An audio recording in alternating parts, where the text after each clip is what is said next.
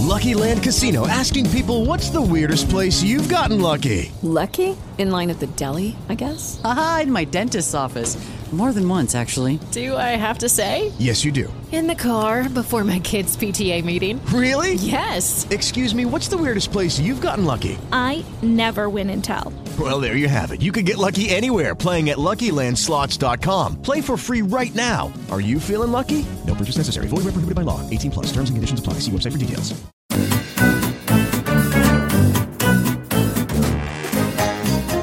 Casa Kilambil vi dà il benvenuto nel suo salotto. Mettetevi comodi e godetevi questa puntata ricca di contenuti e curiosità provenienti dal mondo del gioco e della cultura pop.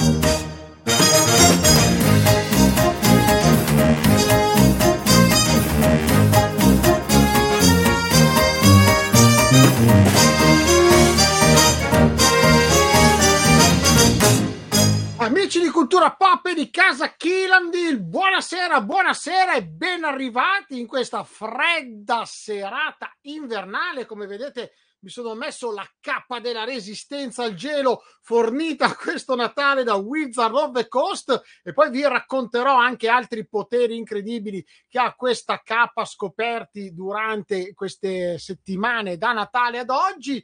Siamo qui come ogni mese a parlare di Dungeons and Dragons, giochi di ruolo e del hobby più bello del mondo che è il giocare con gli amici meglio se si gioca di ruolo e come tutti gli ultimi giovedì del mese alle 21.30 e dintorni sono qui con l'amico che dà anche battezza il format che stiamo seguendo. Sono qui con uh, Christian Zoltar, bell'uomo, bell'uomo e anche un bell'uomo di Sage Advice. Ciao Christian. Buonasera a tutti quanti.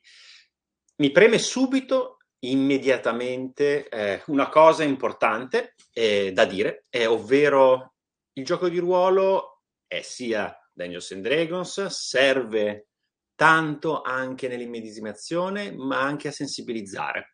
Oggi è un giorno particolare per il mondo e quindi mi sento di consigliarvi una cosa che il buon Enrico ci ha spiegato la volta scorsa, ovvero prima vennero, questo gioco dedicato al giorno della memoria.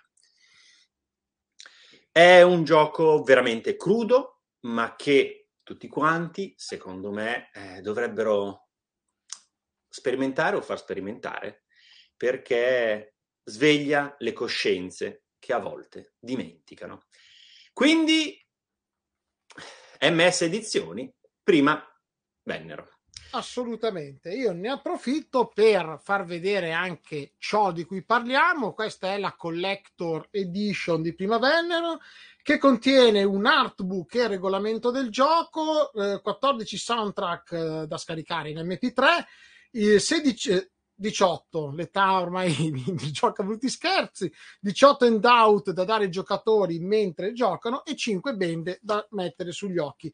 Perché una tipicità di questo gioco è che per riprodurre le atmosfere te- terrificanti, ovviamente per chi le ha vissute, che vengono giocate in eh, riproposte in eh, in gioco, anche se più un'esperienza questa che è proprio un gioco vero e proprio, richiedono che i giocatori siano bendati. Quindi qui ci sono dentro le bende da mettere sugli occhi per non far vedere, perché si raccontano le cose al buio. Qui vedete, lo avvicino, gli handout da dare ai giocatori diversi in base alla partita che state facendo. Questo, per esempio, è un foglio scritto a mano, una sorta di diario, e poi ovviamente il manuale del gioco che se non volete prendere l'edizione deluxe eh, in vendita a 35 soldi, potete prendere a 20 solo il, il manuale. Come dicevi tu, Zoltar, è bello e importante che alcune argomenti e da alcune giornate dell'anno dedicate a questi argomenti vengano trattate in maniera giocosa ma non dissacrante o superficiale anche dal gioco di ruolo, lo diciamo sempre, si usa in psicologia, si usa in educazione, si usa in centomila modi diversi, usiamolo anche per non dimenticare e eh, magari inculcare nel cervello di chi ancora non ha capito certe cose alcuni argomenti, diciamo così, di, di base. Esatto, tragici e di base. Ok, chiudiamo questa parentesi doverosa, eh, introduzione doverosa, anche se eh, per Dungeons and Dragons è arrivata una, una notizia che mi ha di me dispiaciuto veramente. Solitamente inizio con le notizie un po' gne gne gne per dopo finire in cacciara come noi è classico. Infatti, diciamo che c'è tanta roba da raccontare oggi e, e già qualcuno ha già visto degli spoiler di questo manuale. Bene, la notizia che non volevo sentire o che la maggior parte della community non voleva sentire è l'addio abbastanza mm, mm, improvviso di Richard Witters. E voi mi direte, chi? Richard Witter era il direttore creativo di Dangerous and Dragons, ovvero colui, e infatti eh, vedrete qua i disegni eh, in, in, non lo so, incredibili di, del buon Richard che voi troverete in, nel manuale dei, del, del giocatore.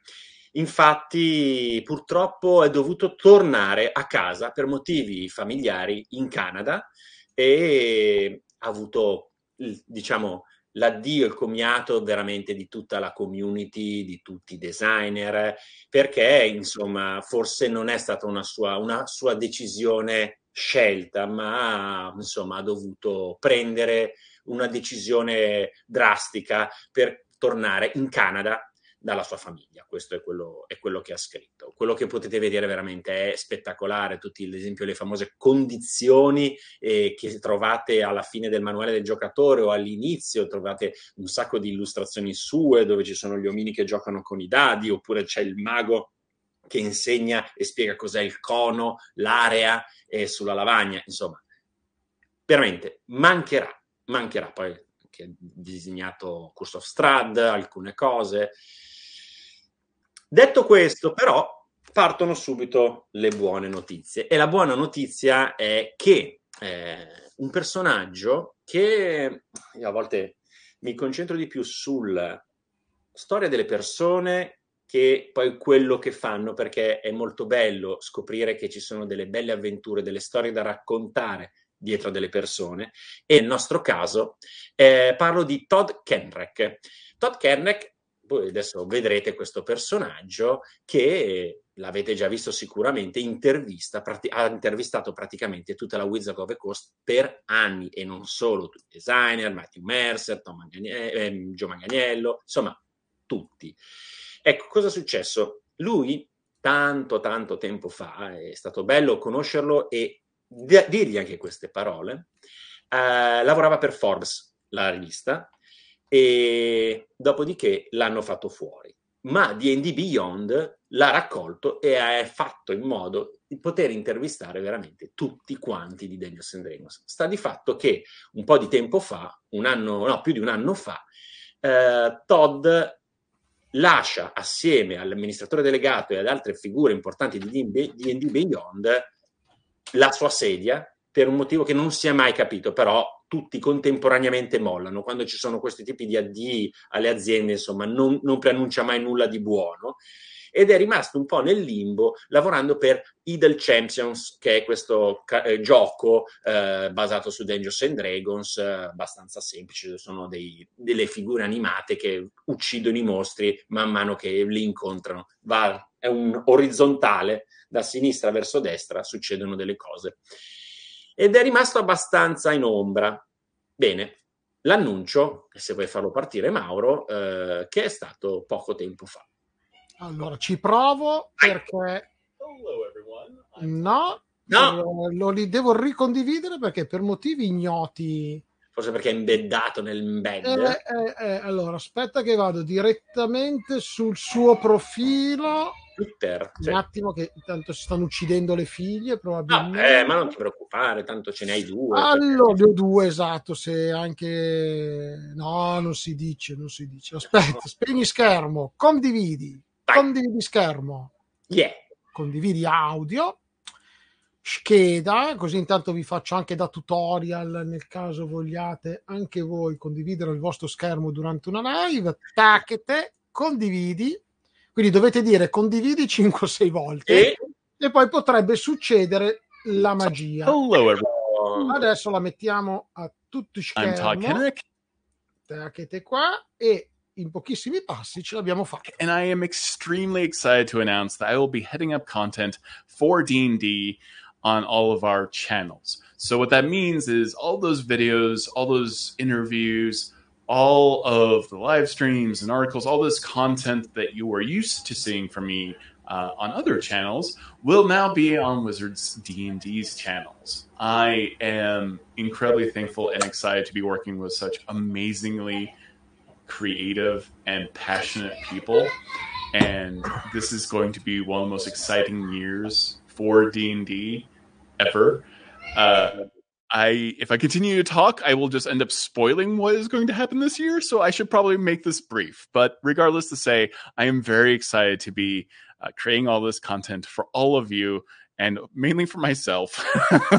so I'm I'm excited to be the the new warlock of the coast at D&D. So thank you all for watching and have a great day. We have a lot of content coming up soon.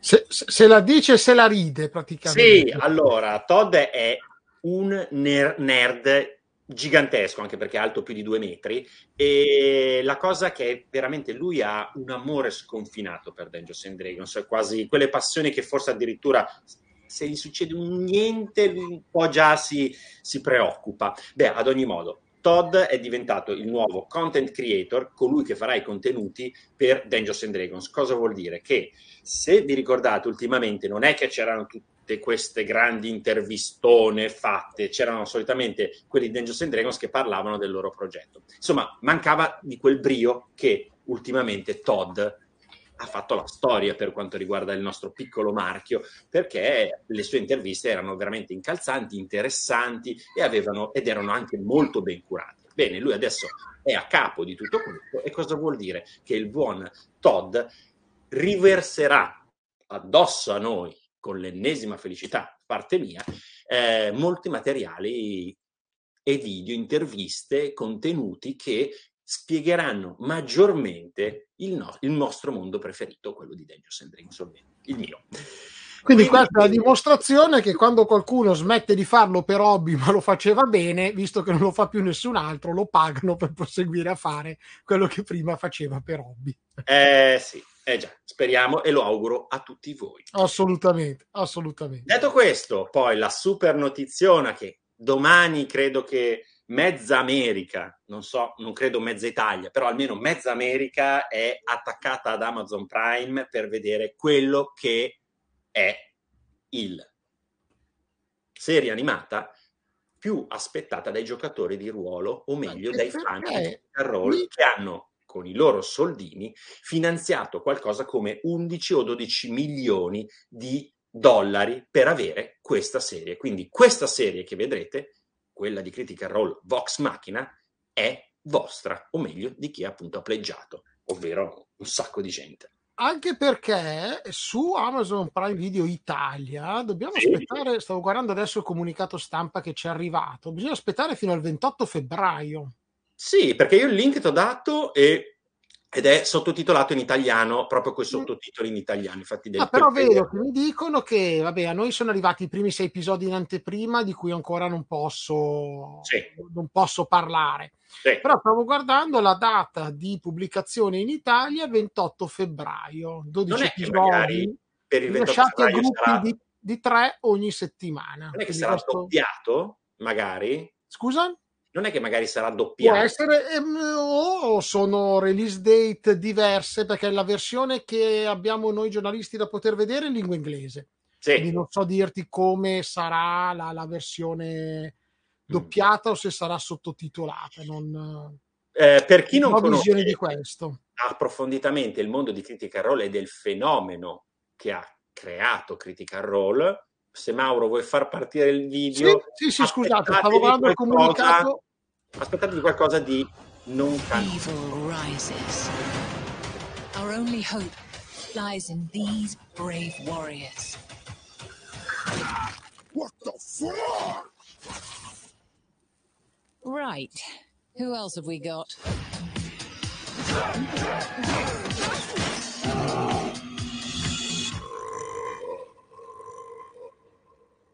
I'm sorry, who the hell are you? Who Vox Machina? We fuck shit up. Let's go! Oh, come on, come on, work! You can't be seriously considering them for such a task. Our reputation is less than stellar. if killing for gold isn't getting us anywhere, maybe we try doing some good this time? Boring.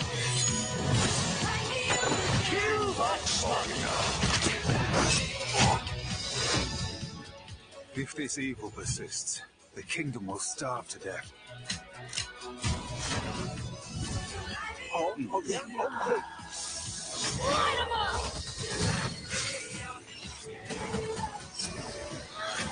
I suggest we run right now. That. We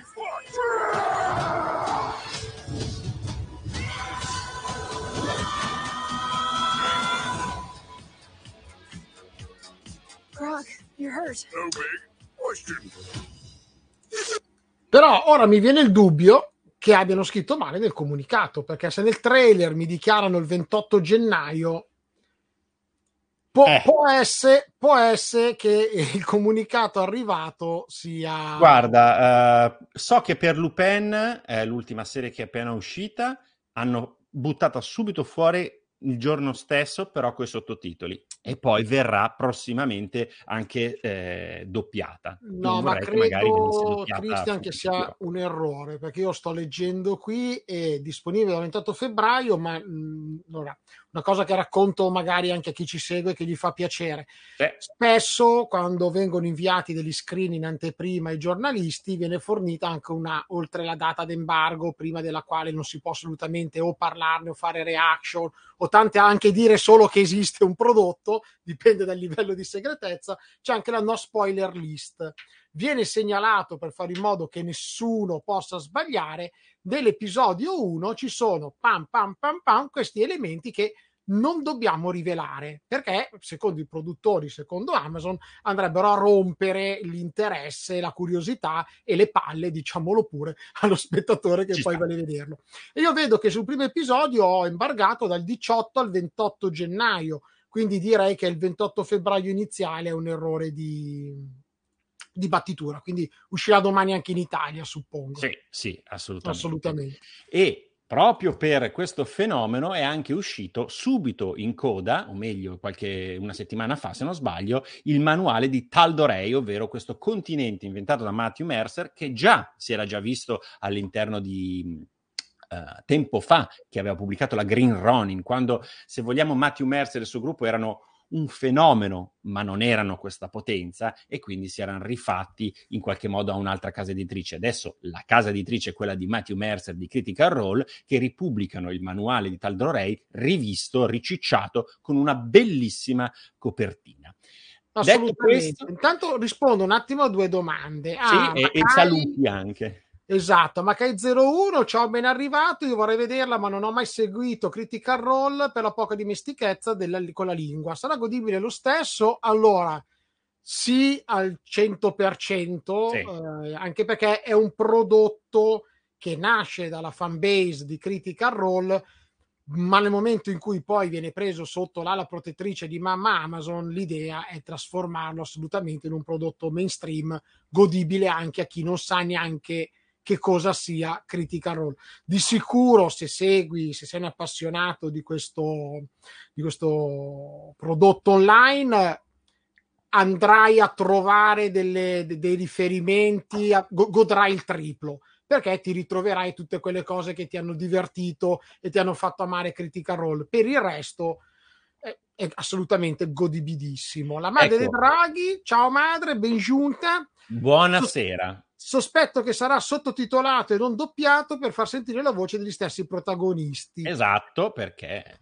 È un'idea sì e no, dipende sempre dalla country come vuole gestire il, il prodotto, quindi non, non, lo so, non lo so. Se non doppiano, normal, cioè, se non doppiano normalmente semplicemente per risparmiare sul budget, ecco, se vogliamo dirla proprio gretta sì. gretta. Sì. Però e la musica di sottofondo è tamarrissima, sono assolutamente d'accordo, madre. Mentre i disegni, se devo essere onesto, a me fanno dire un po' me. Non è che li trovi così spettacolari. In chat cosa dite? A voi non lo so, è sicuramente una scelta stilistica. Sì. Però mi sembra dirò una cosa brutta, non me ne voglia il, il character designer, il disegnatore, mi sembra un po' banalotta, un po' semplice, proprio non lo so, sarà perché la prima cosa che ho visto, e qui la capiranno solo gli anziani, è Record of Lodos War, il mio primo fantasy visto in televisione. In videocassetta, Mauro, eh, di contrabbando. Videocassetta di co- contrabbandissimo, in giapponese. in giapponese, si capiva una fava, copiato da un laserdisc, messo su una VHS, consumato e copiato poi per un amico mettendo in rack due videoregistratori, cioè parliamo del, del 16-18 ragazzi. Eh sì. Eh, non esisteva internet. Cioè, pe- pe- pensa no. questa mia affermazione che detta adesso è inconcepibile. È inconcepibile. Non esisteva internet, quindi è bello, è bello, è bello, è molto interessante questo, mi metto, oppure quando non esisteva il GPS, ma come, io mi dico, ma come cacchio facevamo ad andare in giro? Vabbè, le cose, quelle domande. Voltar, cioè... Io comunque vorrei salutare tutti quanti, la madre dei draghi, eh, Makai, poi il Back Popo, de, dun, Dungione dei draghi, e insomma, benvenuti, grazie, grazie, grazie. Anche Axel McFretan73 Grazie, grazie, grazie. Uh, il Toma, grazie ancora per essere stati presenti Ciao, la volta scorsa. Siete stati bam, siete stati spettacolari. Proprio. Una cosa sì. che volevo dire a uh, Makai 01, Mokai 01 è che se non vado errato, in rete legalmente ci sono gli episodi di un sacco di puntate di Critical Role sottotitolati in italiano fatti da un sì. uh, una fanbase italiana che fa le, le sì. sub. Quindi potrebbe essere, se vuoi provare a vedere, perché capisco che se uno non mastica bene l'inglese, io non mastico bene l'inglese, quindi faccio veramente fatica. Se uno non è tanto avvezzo alla lingua, seguire una partita di GDR, per quanto bella possa essere, quattro ore a puntata, eh, qu- quattro ore in una lingua che non capisci tutto o poco è assolutamente disincentivante. È come guardare del, gente che gioca in coreano, tu possono essere bravissimi, ma non capire assolutamente una fava. Però se, se cerchi e vuoi provare a vedere delle partite, ci sono.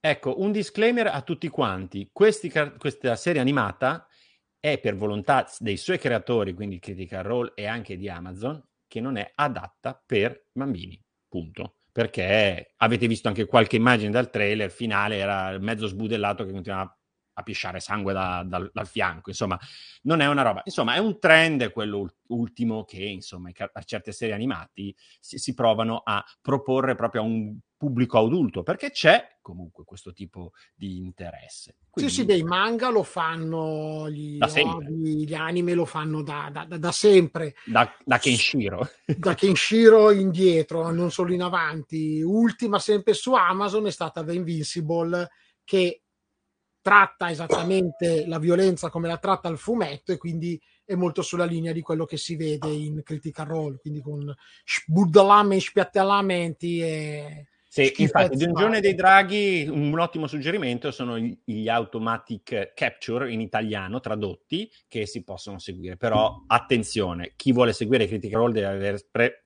uno stomaco da pronto a 100 puntate minimo, ma minimo, minimo, minimo di 3-4 ore l'una, quindi è una saga immensa che magari puoi mettere in sottofondo che ti fa compagnia, perché tutti quanti, ricordo, doppieranno i personaggi del cartone animato in quanto loro sono doppiatori professionisti, soprattutto di videogiochi e di serie animate.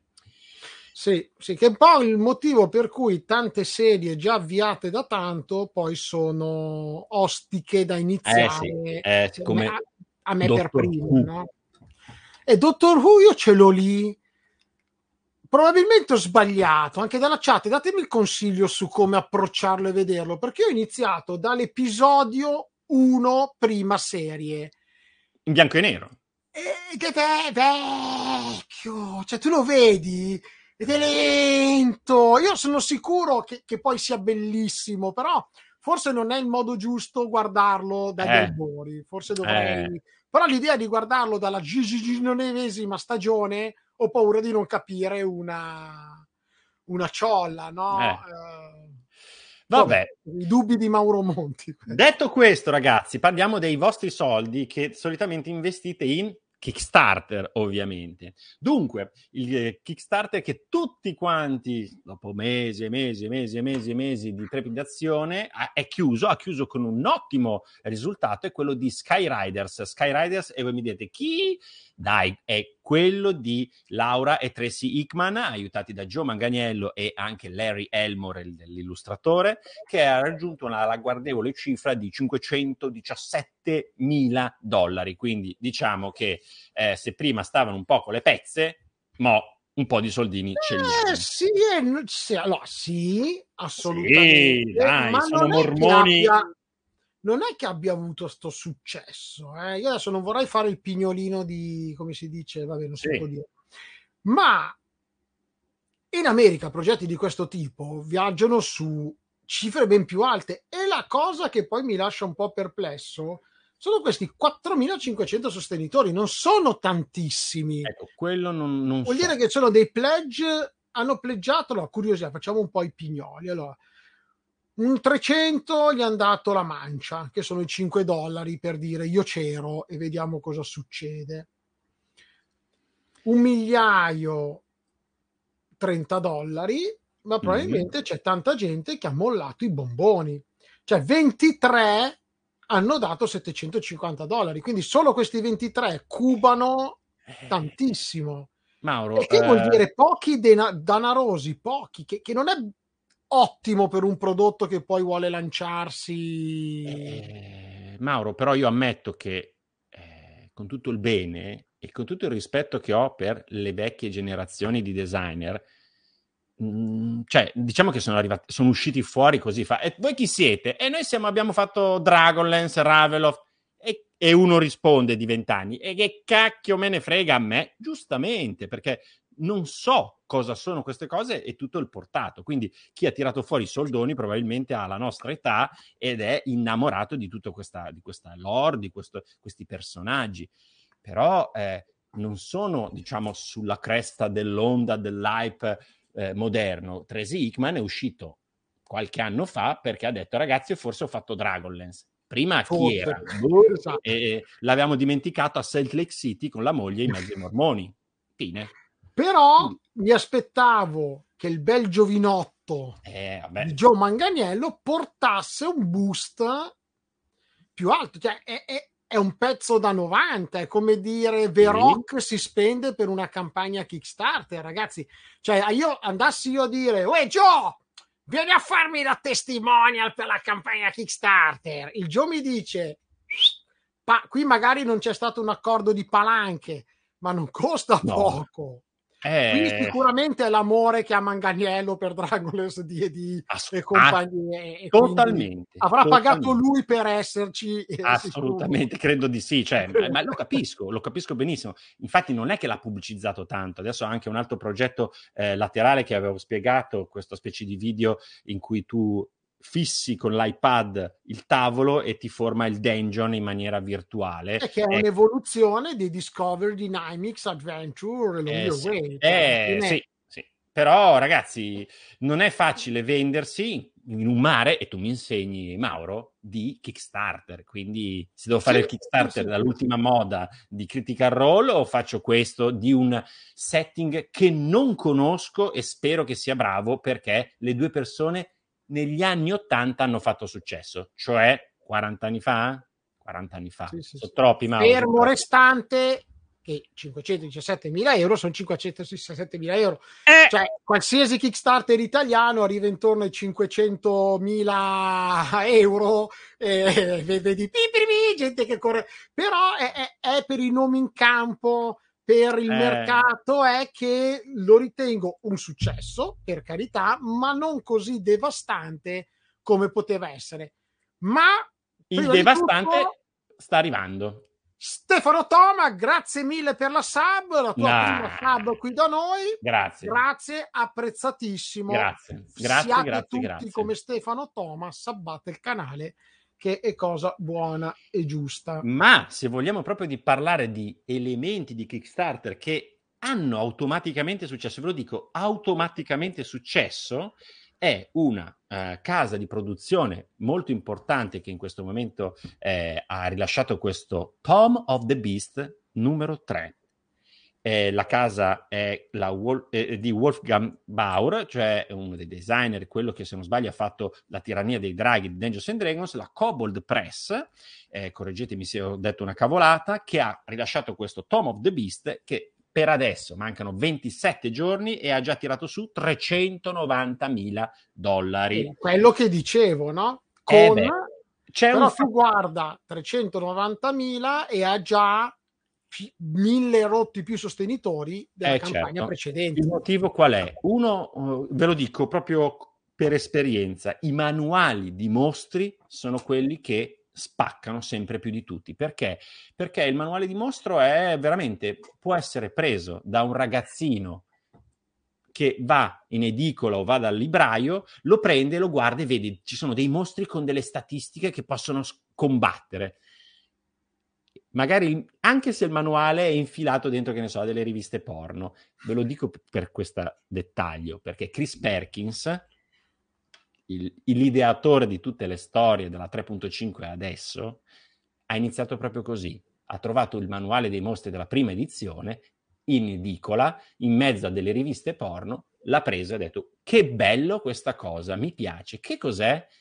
Scoprì che era Dungeons and Dragons e da lì la sua vita è totalmente cambiata. Quindi i manuali dei mostri piacciono sempre tanto. Poi vedo che ci sono anche delle miniature allegate, quindi il lavoro è stato fatto molto molto molto Io bene. lancerei un attimo il video, così Se non lo- dura 2000 ore, lo scopriremo solo cliccando. Want to hear your players say, Oh my god, what is that thing? Kobold Press is here to help with creatures that shock and horrify.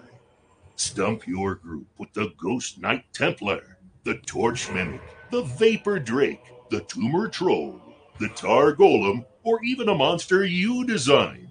Find all these and more in the Tome of Beasts 3.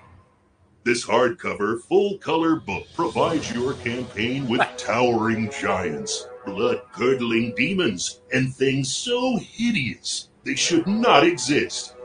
More than 400 all new adversaries, fully play tested and ready for your next game session. Mi piace che ti dichiarano, li abbiamo anche provati, eh, non è che li abbiamo solo scritti. Prepare that unexpected side Prova tutti bilanciati with Tome of Beasts 3's Book perfettamente. of Lairs, a collection of one-shot encounters using creatures from the Tome of Beasts 3. Rule your gaming table with E poi la gorgeous Tome of gadgettistica Beasts che dice è... and submit a monster for possible è un publication in of Beasts 3. assolutamente Set aside the old tomes and terrify your know-it-all. disegni stupendi. Sì, quindi- sì, vabbè, ma se fai un libro di creature, quello vuol vedere la gente. Eh, Eh, certo, eh, e devi, e devi lavorare molto sui disegni e non trovare quello che, ti, insomma, che passa per la strada, che ti fa lo Eh, sì, schizzo eh, su, sul, sulla Tra carta igienica. l'altro, parlando di manuali di mostri, a breve dovrebbe uscire il. mm, com'è che si chiama? Mamma mia, eh, il manuale dei mostri di Rappanatuk eh, che, che fa Kaizo. Of Horrors. Tommaso, bravissimo, grazie. È Sì. addirittura di arrivo la stampa in italiano del Tom of Ah, bene. Horrors. Bene, bene, sì, è- anche quello è un mitologico, l'avevo detto un po' di tempo fa, è il Fienfoglio di Dungeons and Dragons, praticamente tutti quei mostri un po' abbandonati che ci si trovavano nel Fienfoglio, praticamente li ha raccolti tutto il Tom of Horror nelle varie edizioni di D&D, dalla 3.0, 3.0, 3.5, tantissime ne hanno fatte, e adesso con la quinta edizione ripropongono di nuovo quei mostri. Spero che ci siano delle belle illustrazioni, sono sempre stati un po' amatoriali, ecco.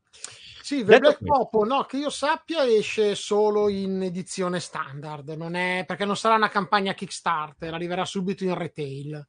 Ah, Quindi ok. non penso ci sia l'edizione con copertina in pelle eh, di, di mostro troll. strano. di troll. Di troll. si raddoppia se lo lasci lì una serata. Detto sta cavolata, vorrei fare ovviamente i complimenti a un altro Kickstarter che uno dice: Ma come è possibile? Ebbene sì, sf- Brancalogna sfonda di nuovo un nuovo record perché eh, il loro rivenditore, il loro, l'editore francese che ha preso in mano Brancalogna ha fatto un Kickstarter proprio dedicato alla Francia. E quanto sono riusciti a tirare su?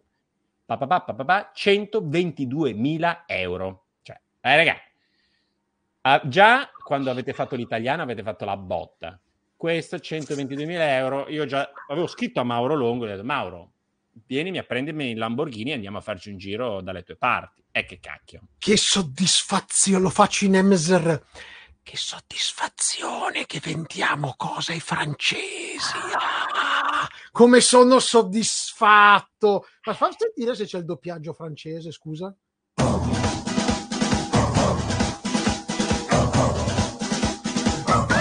J'ai qui Catherine Deneuve. Parbleu.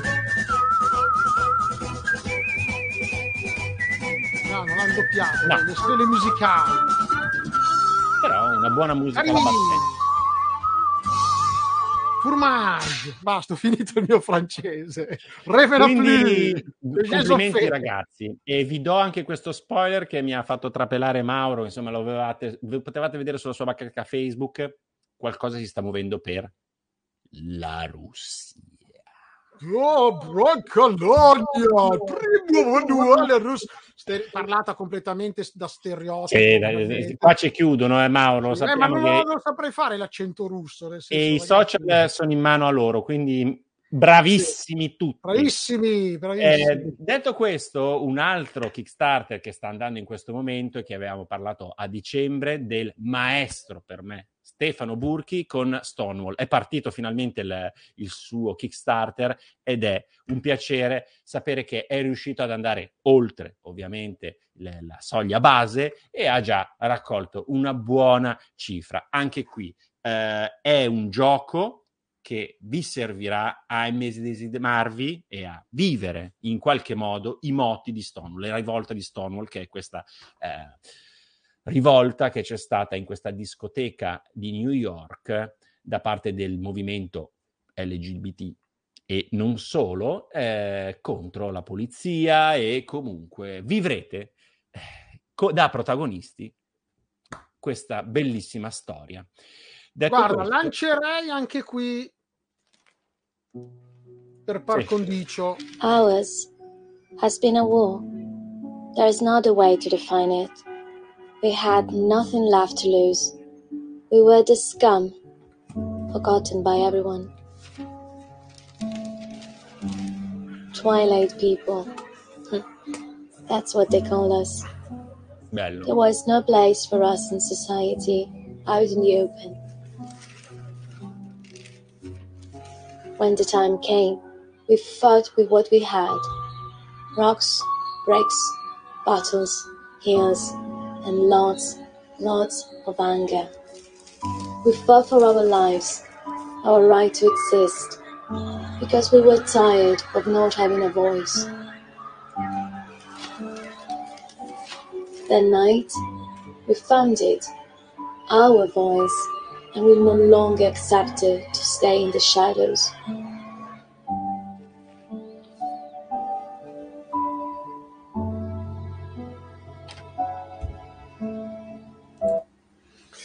Quello che dicevamo all'inizio, Quindi Sì, esattamente. È, è- è Esattamente. interessante e eh, sempre, secondo me, ottimo che il gioco tratti certe argomentazioni per eh, portarle a chi non le conosce o approcciarle in una maniera diversa.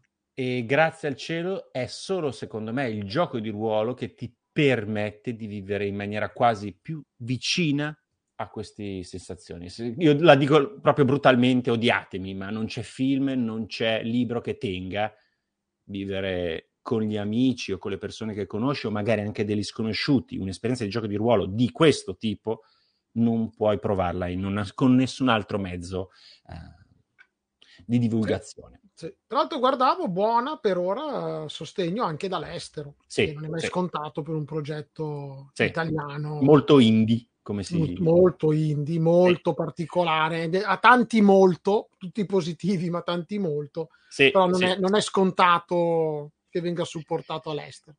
Ok, ragazzi, adesso vi sparo un po' di notizie brevissime, stupidissime o anche molto simpaticissime. La prima, che è stupidissima secondo me, però ho detto questa la devo mettere solo per Mauro, perché secondo me lui andrà. Però sui Kickstarter ne hai dimenticato uno. Oh, ma- Quale ho dimenticato? Dove i nostri amici che ci seguono possono andare a spendere soldi.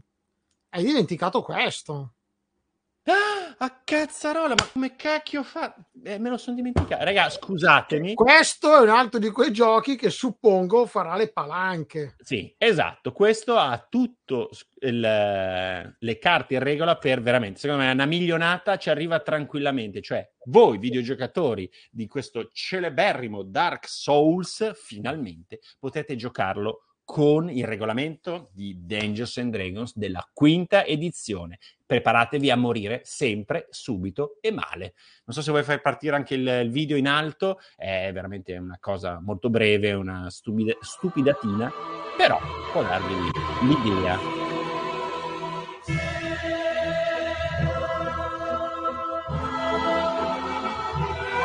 Ma forse devi mettere il cappuccio.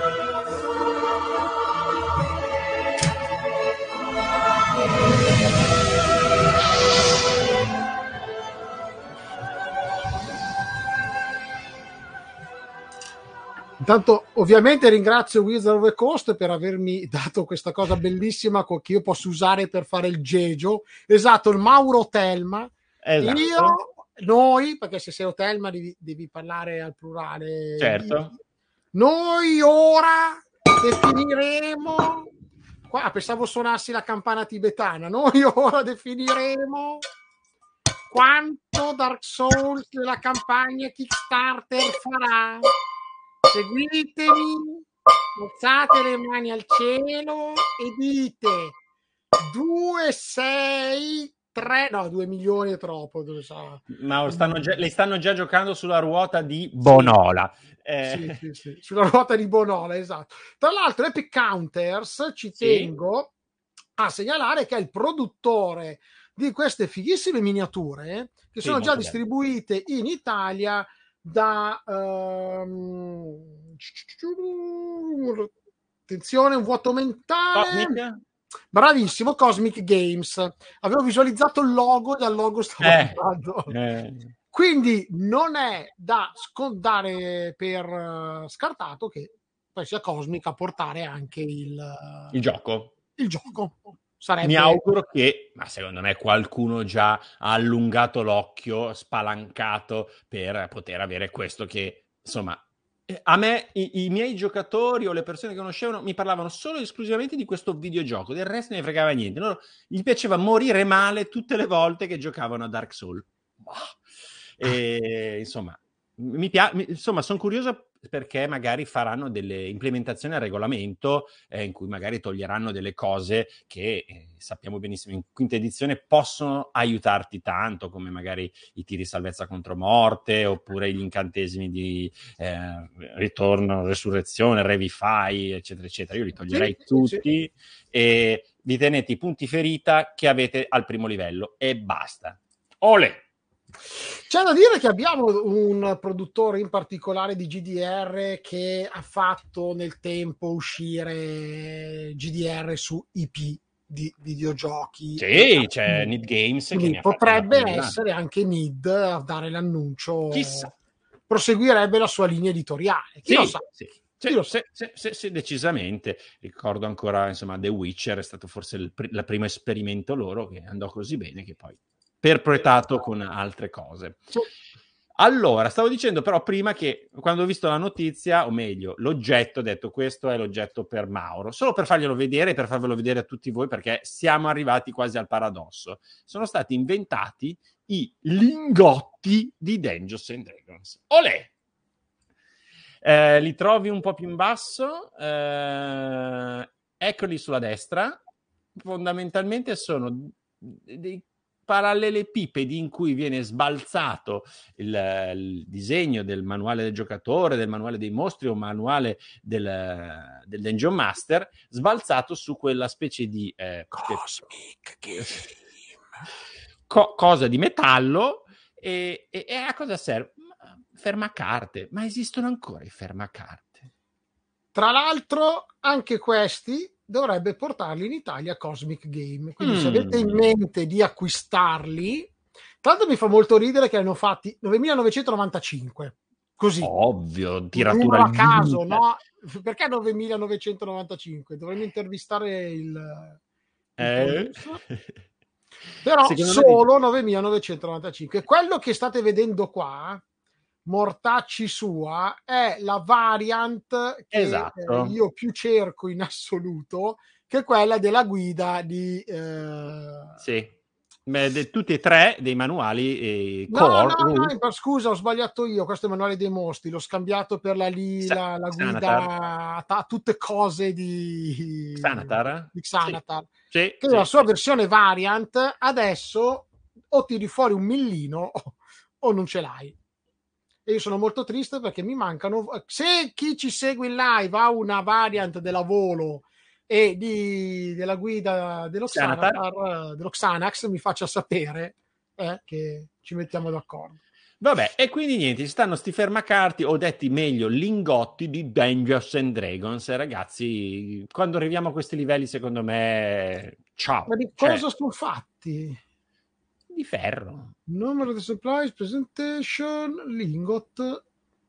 Non c'è scritto, non sai neanche di che cosa. A- Allora, me- è tipo se lo rompi si, si apre un portale dimensionale nel... Sì, sì. No, non c'è dato di sapere. Allora, vediamo di adesso. Cioè, devo sa- cioè, nel senso, mi, mi Eh, chiedi, cala, io ho detto, lo sapevo che triggerava il buon chiedi Mauro. 24 soldi, che non sono pochi. Eh no. Dungeons and Dragon rispetta tutte le cose, tutte cose. Niente, non c'è. no- non si sa. Non si sa, è fatto di materiale di gioco. Esatto. Questa cosa mi. Però, ma che bello messo così. La foto è una bella foto, diciamo. no, Io- eh, ma devo averli tutti e tre. Cioè. Ma è per tenere fermi che... Se ti cade su un piede, Mauro, vedi subito Xanatar. Lo vedi subito proprio. Ma c'è anche no, se, se c'aveva legge tu questo lo, no, lo prendi, lo dai a Manganiello e gli fai mettere tutte delle pietre incastunate preziosissime. La Special Edition Swarovski. Swarovski, Beh, pensa che bello questo con tutti gli occhietti con gli Swarovski colorati. No, e tu non, tu non sai Che di sera, spe- quando spegni la luce, si accendono con dentro dei LED che fanno delle cose.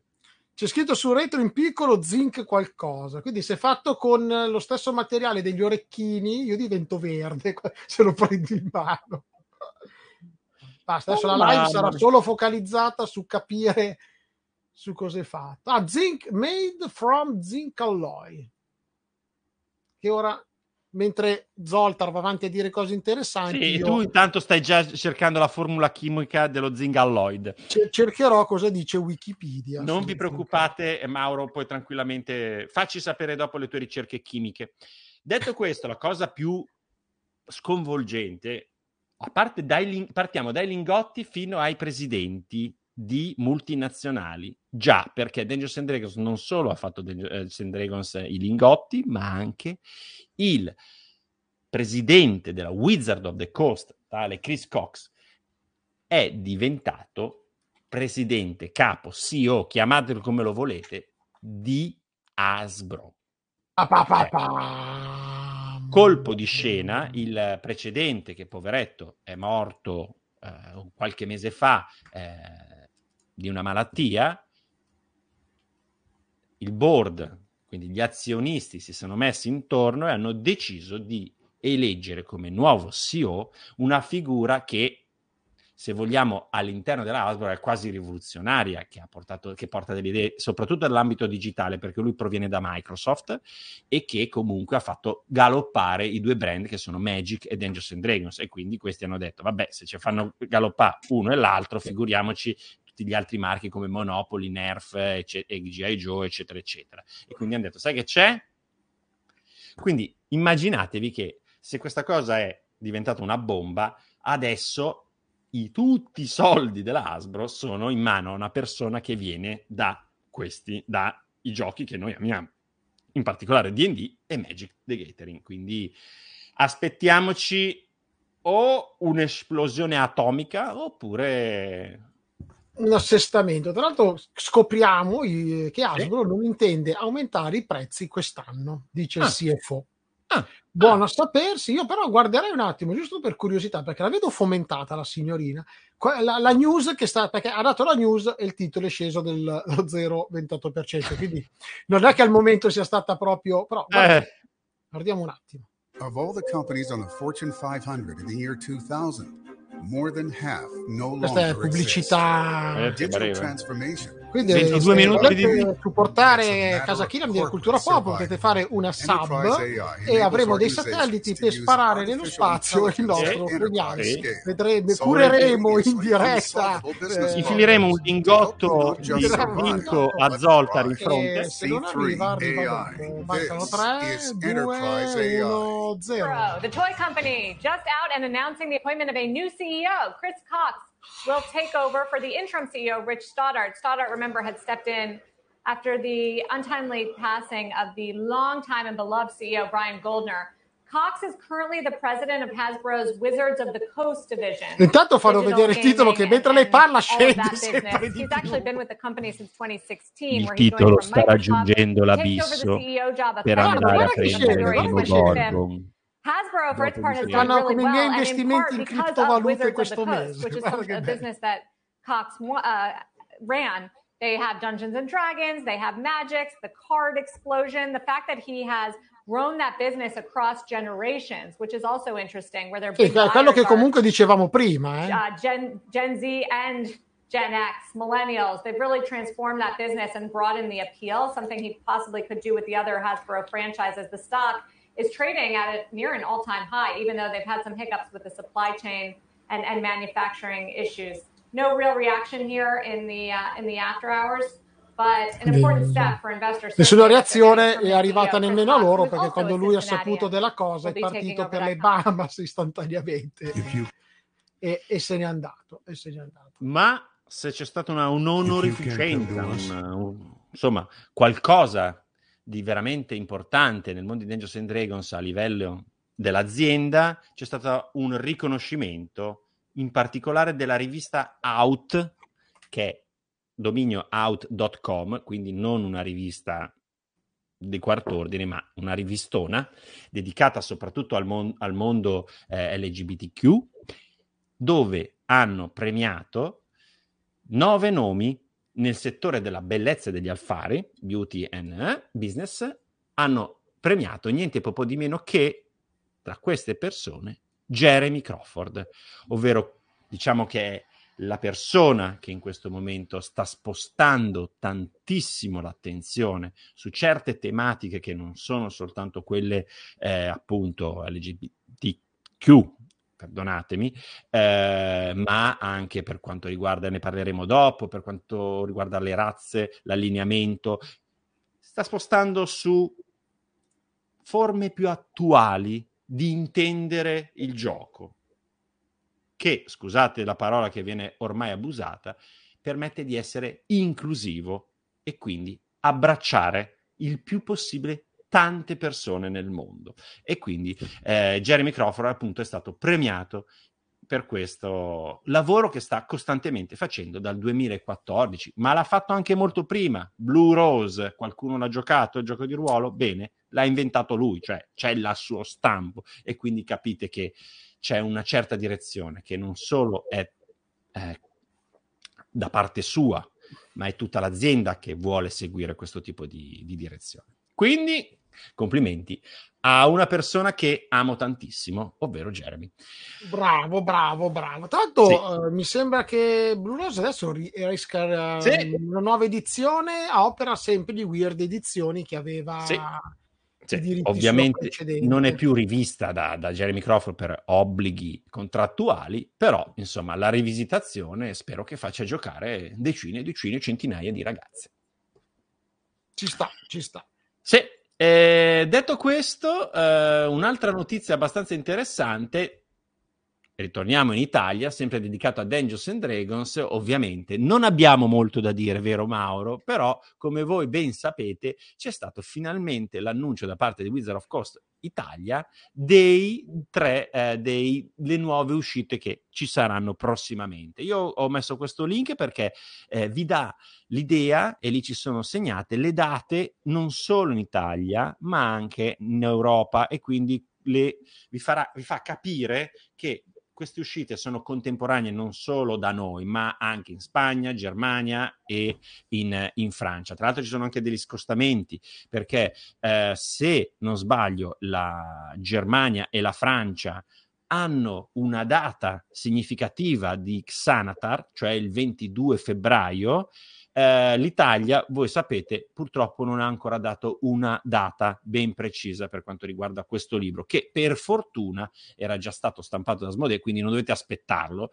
eh, c'è già, eh, comunque verrà rivisto con le errata attuali eh, e quindi potrà essere disponibile non si sa ancora quando, ma la cosa che ovviamente eh, novità assoluta è la famosa Varrichten Guide to Ravenloft che eh, verrà pubblicata il 17 maggio in tutte e quattro le lingue e insomma io lo vedo molto lontano il 17 maggio soprattutto per chi attende però credo che sia una buona mossa perché è piena tantissimo di spunti per poter scrivere tante avventure. Tutti dicevano, eccolo! E zac, subito Steph è apparso ovviamente dalla, dalla terra, dalla torba, dalla bruma, dalla cassa di legno ormai putrescente e con il suo ghigno, eccolo ad arrivare e a inondare di nebbia tutti quanti. Sì, tra l'altro una cosa su cui mi hai fatto ragionare nelle nostre chiacchiere Sì. pre, pre, Pre, pre, pre. live, pre, pre. Pre.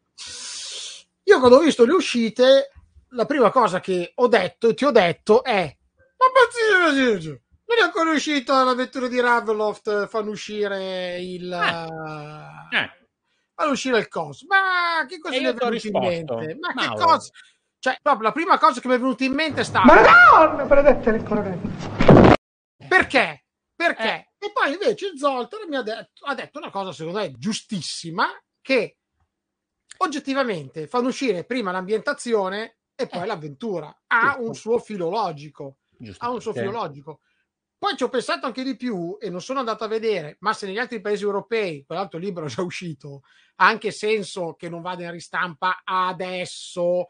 Ovviamente qui per chi avesse voglia di fare l'esercizio di stile, si dovrebbe andare a vedere in Germania, Francia, Italia e Spagna cosa è uscito in ogni paese. Esatto. In base a quello uno tira anche un Eh. po' le righe di Eh. cosa potrebbe uscire subito e Eh. cosa invece uscirà se mai rifaranno una ristampa. Eh, perché se in Germania e in Francia è già uscito Curse of Strad, gli dicevamo a questi quadri francesi e tedeschi e germanici, ragazzi, vi facciamo uscire Xanatar e Curse of Strad, e loro dirà- dicevano, ah, ma ce l'abbiamo già. Ce l'abbiamo già. Eh, eh, e quindi, cioè, moriva lo scopo, quindi è stata, un, secondo me, una buona cosa, con- non considerando il fatto che, ragazzi, io ve lo ripeto cento volte, io vi- leggervi che frignate, che ci avete, arrivano tardi sti cazzo di libri, scusate, sto, sto, sto andando, eh, c'è un problema che continua il prezzo della carta, le navi che non ci sono, cioè la roba non è che vi si teleporta in mano, deve fare un viaggio stratosferico per arrivarvi in mano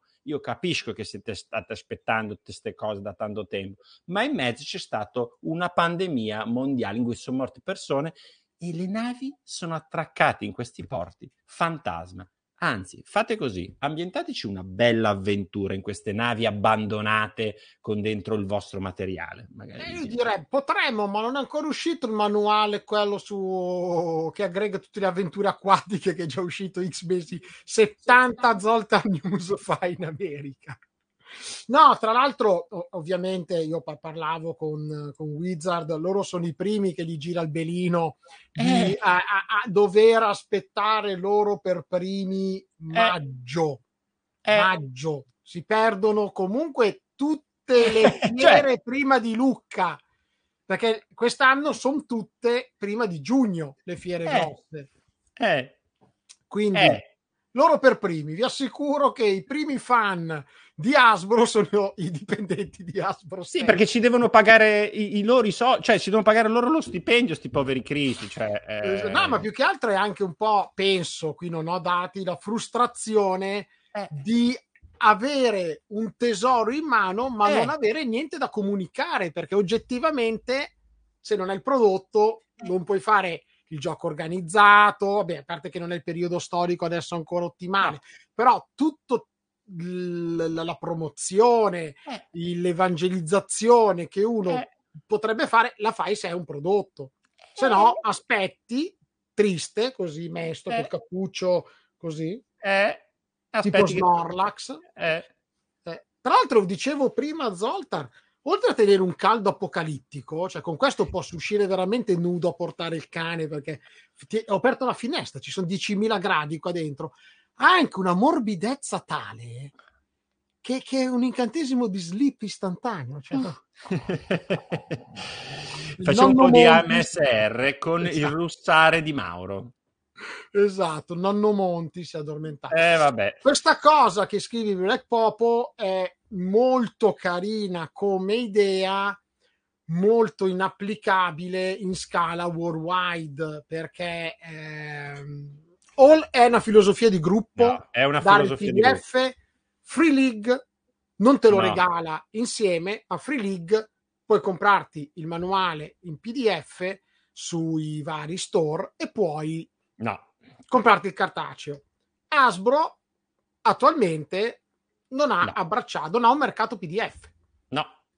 non ha un suo store ufficiale unico nel quale venderlo e quindi Magari qua vedi che fai partire dei meccanismi grossi. Ovviamente adesso c'è un presidente nuovo che arriva da Microsoft e sa cos'è il digitale, cosa che prima Hasbro fino a un certo punto arrivava, arrivava magari al cinema, in altri media, ma non il Beh, digitale. no, dipende, dipende anche qui dal brand. Magic, Magic Arena, eh, con i pro e con i contro per le casse di Hasbro, ma è un prodotto ottimo, perfetto e funzionale.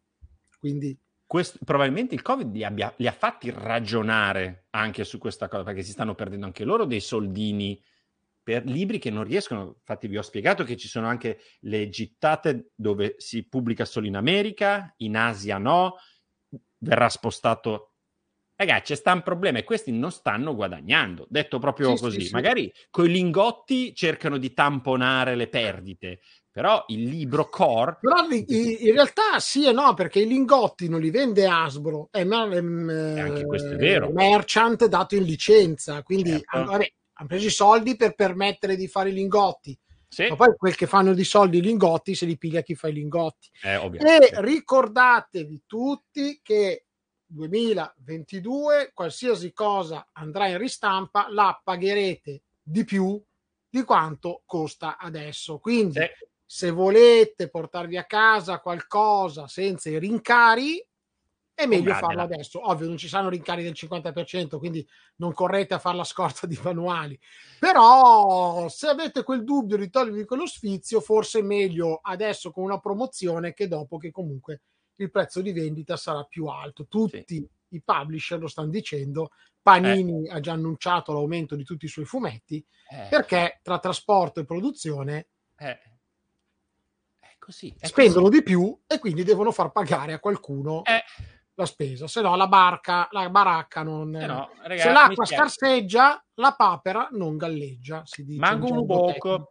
Ragazzi, eh, adesso vi volevo farvi fare non quattro risate, però spiegarvi una storia che ha del beautiful di telenovela, perché da un po' che sta girando sta cosa, ve ne avevo accennato forse due mesi fa, ma sta continuando come una saga un po' picaresca, un po' brancalona, se vogliamo, ovvero la battaglia, io quella che l'ho definita, la battaglia dei Gigax. Che è un E- bel nome eh, per una saga fantasy. Eh, vabbè, The Battle of Gigax! Eh, ragazzi, eh, vi ho spiegato un po' di tempo fa che ci sono stati dei casotti, ma cerco di farvi un resume. Allora, ci sono dei casotti abbastanza pesanti con eh, i, diciamo, il- uno dei figli, in particolar modo, del eh, creatore di Dungeons and Dragons, Gary Gygax. Fondamentalmente, Dungeons and Dragons nasce da un'azienda che si chiama TSR. La TSR ha fatto uscire un sacco di cose. Poi, dopodiché, è arrivata la Wizard of the Coast che si è comprata la TSR, poi è arrivata la Hasbro e si è comprata la Wizard of the Coast. Benissimo, siamo arrivati a questi punti qua. Cosa succede? Che tempo fa, eh, poi era uscita una bellissima rivista che si chiama Gigax, Gygax, eh, era veramente bella, sembrava quasi un Dragon Magazine, talmente era bella, ma la vedova Gygax disse ai due figli, eh no, voi state utilizzando il mio nome per fare... Chiudete tutto. Quella rivista durò, se non sbaglio, tre numeri. E i due fratelli, Gygax, Ernest e... Eh, lo chiamo Tensor perché si chiama così, Tensor e Luke rimasero un pochettino dispiaciuti della cosa. Detto questo, però, Tensor e assieme ad altre persone cosa hanno fatto? Hanno costituito la TSR3, perché la 2 era quella ehm, che aveva fondato il giornale. cambiate nome, no, è una questione di principio ormai. Piuttosto Eh, non faccio più niente. Eh, fondano questa cosa, in più, ci- in più, eh, rilevano il negozio che si chiama Dungeon Hobby Store eh, che si trova a Lake of Geneva, quindi il- se non sbaglio il negozio in cui il padre Gary Gygax lavorava e metteva le miniature, faceva giocare la gente, rileva eh, Ernest di questa cosa qua e decidono di fare la TSR3 per lanciare di nuovo i vecchi grandi marchi della TSR, eccetera, eccetera. Però Tra l'altro purtroppo- ti interrompo un secondo Vai. solo perché il 25 giugno fa veramente ri- tra l'altro eh, il giorno del mio compleanno. For- Elliot forgot to renew the trademark registration.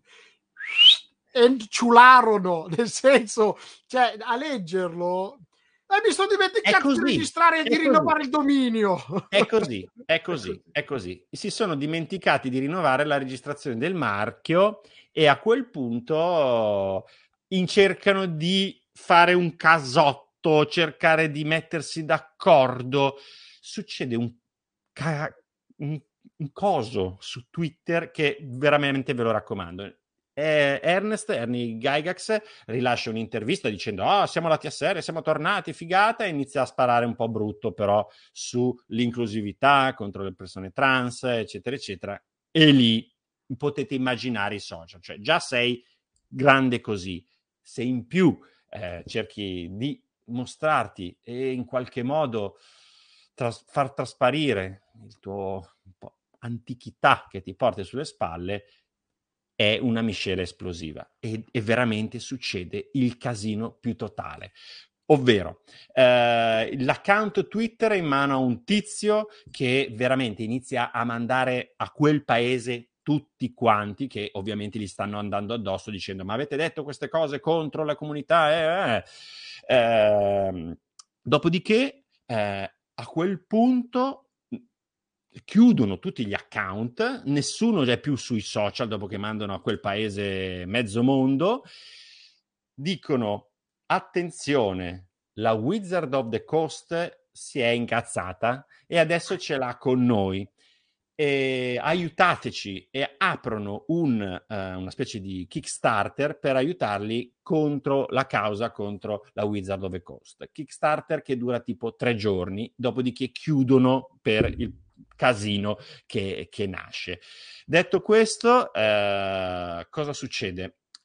mentre chiudono ce l'hanno ancora con la Wizard, ci stanno circondando, c'è tutta questione politica, non, eh, insomma ce l'abbiamo contro la Hasbro, contro la Wizard, tutti quanti, insomma cercano di creare un polverone che però non riescono assolutamente a gestire. A quel punto, nuova manovra, cioè, facciamo la TSR Con nel 2022 nello stesso luogo in cui fu fondata la Gen Con dal padre, ovvero Gary Gygax, e viene appunto lanciata la TSR con sempre da questa banda un po' raffazzonata di personaggi. Sempre con della grafica modernissima. la grafica è quella del primo modulo di Blackmoor, che è questa ambientazione di, creata da Dave Anderson. Eh, però, insomma, sì, sì, è, è, storia, ha il suo senso. Eh sì, esatto, esatto. Ma, ma anche no, dai. No, decisamente. A quel punto cosa succede? Eh, che eh, mi sono perso e a quel punto però decidono di farla di eh, un certo, mi pare d'estate, 4 luglio, ma si accorgono che c'è la Gericon. 4 luglio, 4 luglio. Sì, c'è la Gericon. La Gericon è già da un po' di tempo che c'è, che praticamente tutti i figli di Gygax si ritrovano in un uh, hotel, sempre a Lake of Geneva, dove è stato fondata Dungeons and Dragons, e per fare, insomma, negli anni passati c'erano veramente di tutto, da Joe Manganiello, Satin, eh, anche Margaret Weiss, insomma, eh, l'artista di, la, la scrittrice di Dragonlance, veramente era una bella convention molto molto intima. Beh, a questo punto cosa decidono di fare? Non si sa per cosa gli passa nella testa, decidono lo, questi qua di fare la, la loro con, la TSR con, contemporaneamente alla Gericon, quindi di farsi battaglia, ovvero la Gericon gestita da Luke Gygax, figlio di Gary Gygax, quello militare, insomma, quello molto più vicino alla Wizard of the Coast, e il figlio, e l'altro che è Ernest Gygax, che la farà all'interno del suo store, il Dungeon Shop Store, e contemporaneamente. Ovviamente poteva finire così questo scontro? No, perché una delle cose che loro andavano vanto di questa convention che faranno è che la gente può entrare dentro senza mascherina, non controlleremo assolutamente nessun pass per il Covid, Fa, entrate dentro e giocate e divertitevi. Esatto, e, lo, e poi lo Stato gli ha fatto così, no? Avana Cadavra! e gli ha distrutto la convention con un colpo di bacchetta. Pare che ci sia ancora questa convention, ma contemporaneamente la Shura, che aveva creato tutti i loghi ai tempi della TSR, aveva ricevuto un contratto da parte sempre di questa banda eh, di ragazzacci. Eh, il contratto diceva: Guarda, vorremmo usare i tuoi loghi che avevi fatto ai tempi. Possiamo? Sì.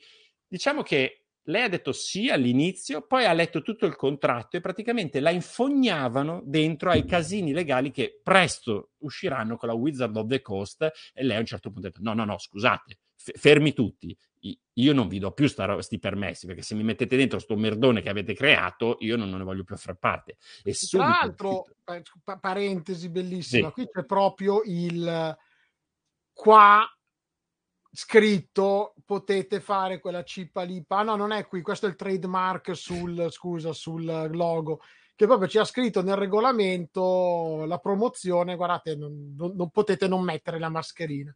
Questo qui invece è la, la parte del, della contratto che stavi dicendo tu adesso. Eh, esatto. Poi, tra l'altro, loro si rivisitano ancora un'altra volta e si trasformano in TSR 3.5 per fare a quelli di Dangerous Dragons 3.5, quindi una nuova società.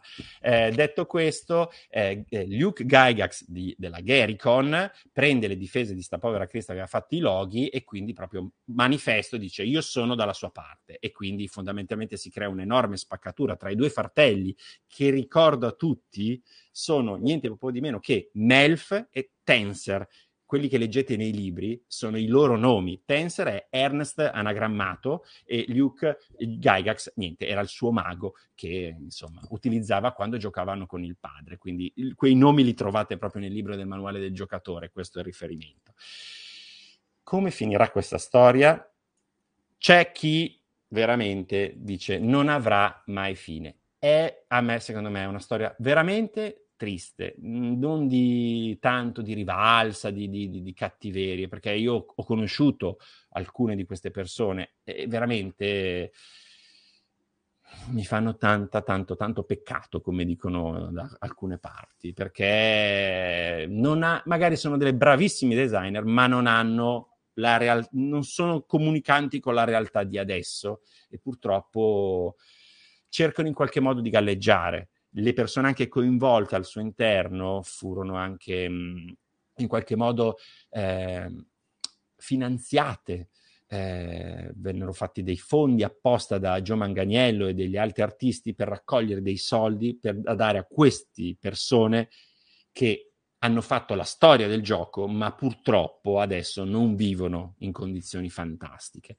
Eh, e quindi, insomma, chissà come finirà. Eh, uno direbbe la guerra dei poveri, ma neanche. E qua è... No, no, è, è, è...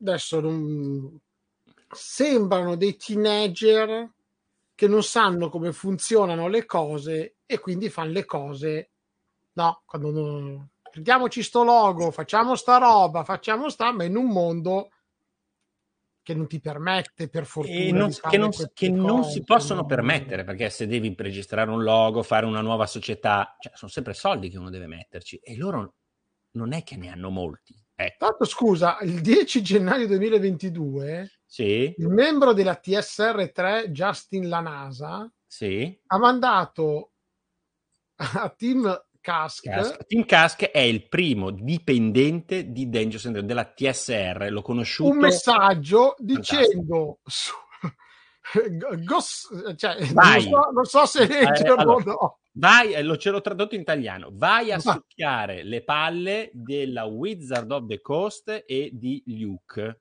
Gygax. Eh, Fottuto codardo. Eh, ma non si fa.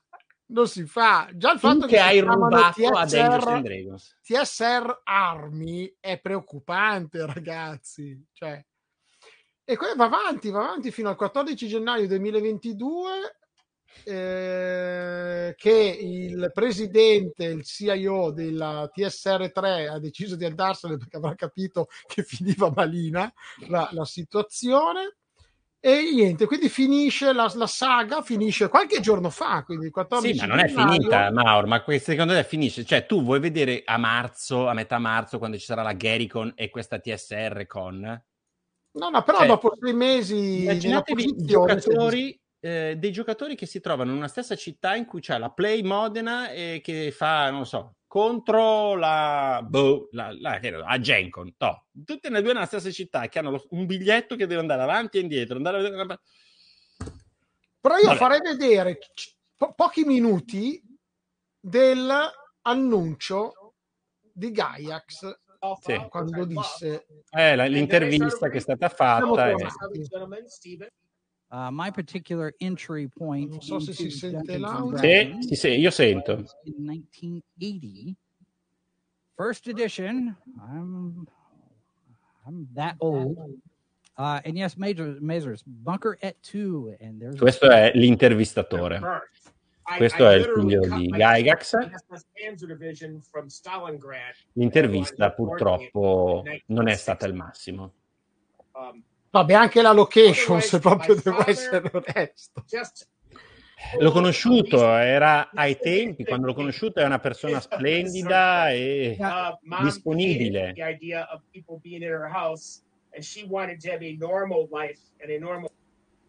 Però And not only did she successfully fight against the Blooms, but she ended up purchasing all of their power. We'll be able to make things that might have chips of diamond ok, era giusto per far vedere a chi non conosceva sì, certo, chi, chi, era l'interlocutore di cui stavamo parlando. Sì, io spero finisca, spero che trovino la pace, diciamo così. La, la tranquillità. arrabbiati, arrabbiati. Però sì, sì, ha ragione Black Popo, eh, ci, ci si può fare una telenovela tipo Dallas. Sì, sì, beh, eh, e, e, magari eh, stanno aspettando che qualcuno compri i diritti per utilizzare i loro nomi, quindi almeno si mettono il cuore in pace. Che se non esatto. che... Vabbè, detto questo, ragazzi, proprio per parlarvi di modernità e di cambiamenti importanti, i, la volta scorsa non ne ho parlato, ma eh, cercherò di essere molto breve. Sono state rilasciate le errata di tutti, quasi tutti i manuali di Dungeons and Dragons, in particolar modo del manuale del giocatore, perché c'è qualcosa, un cambiamento, secondo me, epocale, che era ora di levarcelo un pochettino. Ovvero, di tutte queste errate, la, una cosa più importante è stata la, eh, togliere l'allineamento alle razze giocabili. E non solo, anche i mostri subiranno questo tipo di trattamento, cioè eh, l'allineamento verrà e sarà più generico, ma adesso vi spiego un po' più nel dettaglio, nelle parole di Jeremy Crawford che ho tradotto e vi leggo, così almeno è ambasciatore non porta pene e spero che voi capiate la piccola differenza, la differenza eh, concreta che andrà probabilmente nella revisione anche della eh, quinta edizione del 2024. Ovvero, per molte creature senzienti, l'allineamento è una scelta morale. Umani, nani, elfi e altre persone possono scegliere se seguire le vie del bene o del male, della legge o del caos. Secondo il mito, gli dei che li hanno creati hanno dato loro libero arbitrio di scegliere la loro strada morale. L'allineamento è una parte essenziale della natura dei celestiali e dei demoni. Entrambi i tipi di creature sono associati con piani di esistenza metafisici, in particolare i piani esterni, che incarnano determinati allineamenti. Per esempio, la maggior parte dei diavoli proviene dai nove inferni, un piano legale malvagio. Un diavolo non, eh, non sceglie di essere legale malvagio o tendere al male legale. La sua essenza è legale malvagia. Se in qualche modo cessa di essere un legale malvagio il diavolo, esso si trasforma in qualcosa di nuovo, una trasformazione degna di diventare leggenda. Io spero che questo messaggio racchiuda tutto quel casino e quel polverone che è stato tirato in ballo perché ah, ci tolgono gli allenamenti e cose così. Gli allenamenti, eh, appunto, sono scelte morali, come sono già stati scritti, che arrivano dopo. A meno che tu sia, che ne so, e ne hanno detto, un beholder. Un beholder è cattivo di per sé. Un beholder. Poi sappiamo tutti che c'è anche il draw buono che si chiama Drizzt Urden che se ne va da una parte. Quindi questo l'ho già anche parlato a tante di quelle volte che evito di parlare. Però il, l'allineamento è una scelta morale di un essere senziente. Ovvio che poi il contesto in cui ti trovi, il te stesso, la tua cultura che ti formi, eh, può farlo cambiare, può farlo trasformare, può farlo diventare in qualcosa di completamente diverso dal contesto in cui ti, ti trovi. Punto. Tu detto questo, cosa succederà nelle tutte le razze giocabili? Eh, non viene più suggerito l'allineamento, perché puoi appunto fare un po' quel che ti pare come è sempre stato in qualsiasi gioco di ruolo. Eh, già, ma invece niente, gente che si strappa le mutande, si dà fuoco.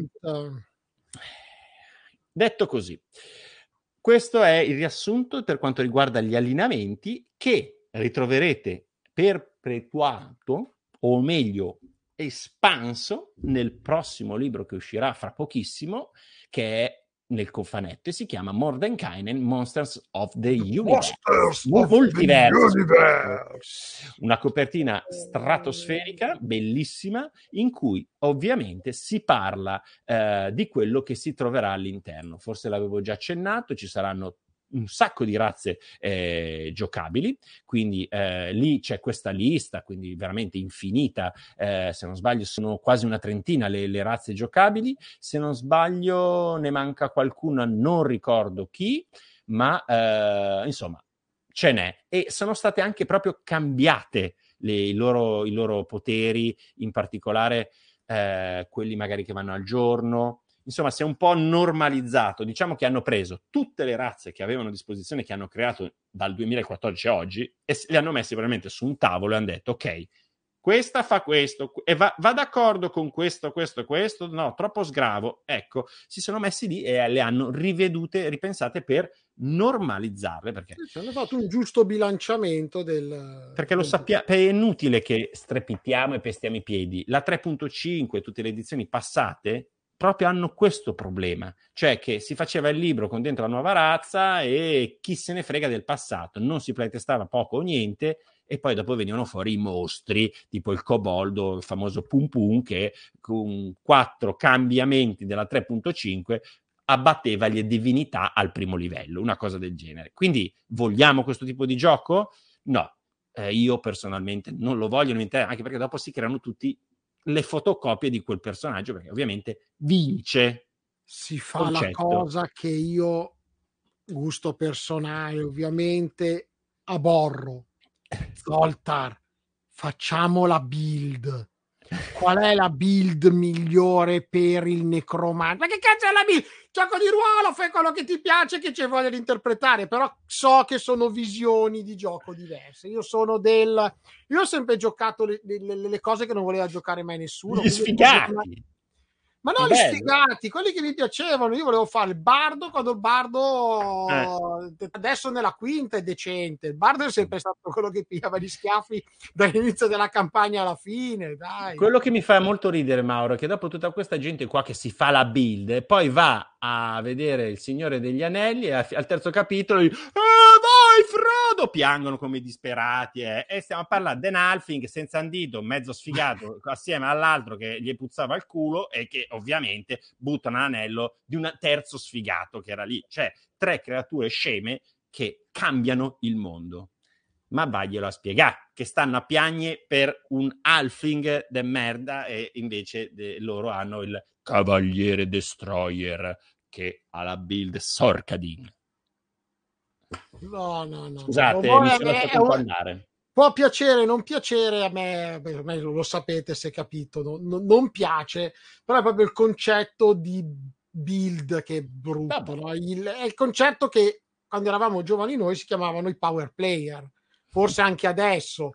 Che no, non li puoi chiamare così tu giocavi per rompere il sistema e trovare la combinazione migliore più forte per non si è mai capito poi per cosa. Si, si chiama ottimizzazione. Perché cosa? Boh, perché il master invece di mettere un tarrasque che tu lo vuoi far fuori, te ne mette, ne mette due. Esatto, è finito. E si chiama tre. bilanciamento del gioco. E sai chi? Vanno addosso tutti a te. Perché? Perché di sì. Perché hanno fiutato la build. Eh, esatto hanno la capacità, il potere innato sniff the build. Eh, vabbè. vabbè, vabbè, vabbè. Comunque vi voglio bene lo stesso, parliamone. Se mi vedete in giro, fatemi una build in faccia. Ragazzi, il momento è giunto. Voi praticamente siete stati collegati fino adesso per un unico motivo. Già lo sento voi che vi state tatuando la faccia e rasandovi la testa. Perché i maghi rossi del Tei stanno per arrivare. Ma è Tai o Tei? Boh. Perché io da uomo della strada ho sempre detto Tai, adesso mi hai messo il dubbio. Eh, Come tante parole che io dico a caso, anche questa faccia parte de, de, de, del mio. Ok, però diciamo che glielo si può chiedere a Ed Greenwood. Che è chiaramente sempre... una domanda da Sage Advice. Sì, che tra l'altro probabilmente ce l'ho già, però non, non so. Su 18.000 eh, risposte dovrei andarla a cercare. Cioè, mi cercate per favore della chat se per caso ho scritto Tay e Ed Greenwood spiega come farlo, grazie. Esatto, esatto. esatto. No, vogliamo proprio, dicono tutti là, eh, vedi... Ah. A, a, però vogliamo la pagina de, di, di Sage Advice che lo certifica. Se qualcuno ha voglia ce lo scrive in chat. Se non c'è, glielo chiediamo a Ed. Se non c'è, glielo chiediamo perché vogliamo essere certi di sì, sì, sì, poi te lo dice bene con lo spelling, ti dice anche come se dovessi pronunciare, che ne so, questa cosa invece di un'altra. Allora, ragazzi, io ho già ricevuto molte domande su sta cosa perché è un po' un fulmine a ciel sereno e tutti mi hanno chiesto ma è ufficiale sta roba? È canon? Allora, prima di tutto, gli autori sono Ed Greenwood, Alex Kammer e Alan Patrick e pubblicheranno questo libro di un centinaio di pagine, dopo guarderemo anche l'indice, eh, che il buon Mauro ci mostrerà. Eh, questo libro eh, parla del, eh, del TAI, sua, dei maghi rossi, che verrà venduto su Dungeon Masters Guild. È ufficiale, è canon? Vi dico, è canon perché la regola vuole che tutto quello che il creatore dei Forgotten Realms, cioè Ed Greenwood, crea, è ufficiale. Un po' come chiedere a Martin eh, senti, ma cos'è che stanno facendo adesso a parola del re? Eh, eh, fa questo, questo e quest'altro. Chi gli Canon dice no? automatico. Ovviamente Ed Green non fa più parte e non ha mai fatto parte eh, de- de- del team della Wizard of the Coast, se non come eh, freelance, però sempre lì a disposizione. Ovvio che lui scrive un libro sul TEI assieme ad Alex, che è il capo supremo della Game of Con, Game All Con, la, la mia convention preferita in America in assoluto, che in poche parole hanno creato questo libro e quindi la regola vuole che fino a quando la Wizard of the Coast non fa un libro sui maghi rossi del Tei o fa qualche notizia dei maghi rossi del Tei, quello rimane canon. Cioè è un libro, se vogliamo, ufficiale. Cioè se volete avere notizie quinta- sulla quinta edizione del- dei maghi rossi del Tei, quello è per forza il libro del suo creatore. Detto questo, appunto, eh, credo che sia un buon acquisto per tutti i curiosi. Perché? E se Mauro puoi farci vedere Sì, però le devi- anteprime. Devi cambiare Zoltar perché lo scrivi sul tuo sito TAI. Mm. Cioè, Ah. l'hai, l'hai- scri- chiesto e scritto, quindi l'hai ufficializzato tu per primo. Ok, cioè quindi aspetta, il link, aspetta, a questo punto vado a vedere il link, eh, figurati se... Vediamo, vediamo cosa dice. Intanto, rispondi- mentre lo, mentre lo guardi, io così, Ah. prima di commentarlo, lascio che la Sì. chat legga un attimo da solo l'indice di questo libro. Ok. Adesso sta andando a cambiare il link Zoltar. E Eh, no, dei eh, c'è un errore, aspetta, dovrò andare a guardare dentro, in effetti c'è un errore. Ah, eh. Grazie che me l'avete sogne- segnalato, devo andare a capire come mai c'è sto cacchio di errore. Mm. Mm, 10 Mm. milioni di view in meno. Mm. Ecco perché questo mese non ho potuto comprare la mia quarta Ferrari, perché c'è Mm. un errore nel link. Mm, mm, mm. Bene, sì, anche perché Twitter poi figuriamoci.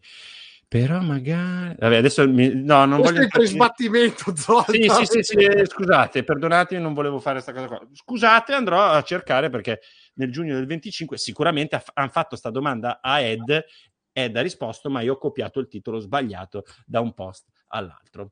Perdonate, e anzi, è necessario che adesso questa voce sia più importante. Assolutamente, è la voce più ricercata del mese, quindi. Eh, detto Eccola questo, qui, indice. l'indice si riesce a zoomare un pochettino? Proviamo. Che cosa conterrà? Zan, zan, zan. Allora, ringrazio di nuovo Alex Kammer che nel momento in cui gli ho detto guarda, mi piacerebbe tantissimo parlarne, lui si è gettato eh, a buttarmi, insomma, almeno cinque di questi interni all'interno che vi spiegherò.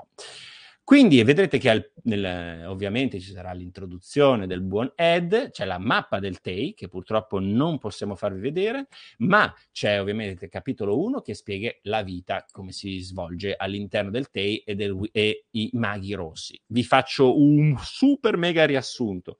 Questa landa, che cacchio di landa è?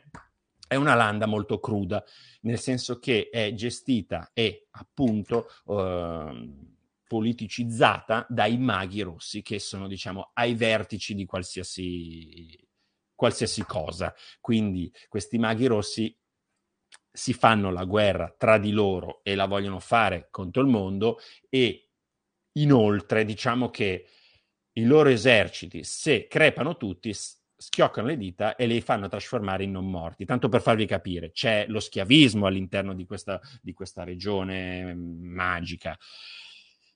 È una landa veramente, veramente tosta perché loro sono strozzi, proprio detto proprio così.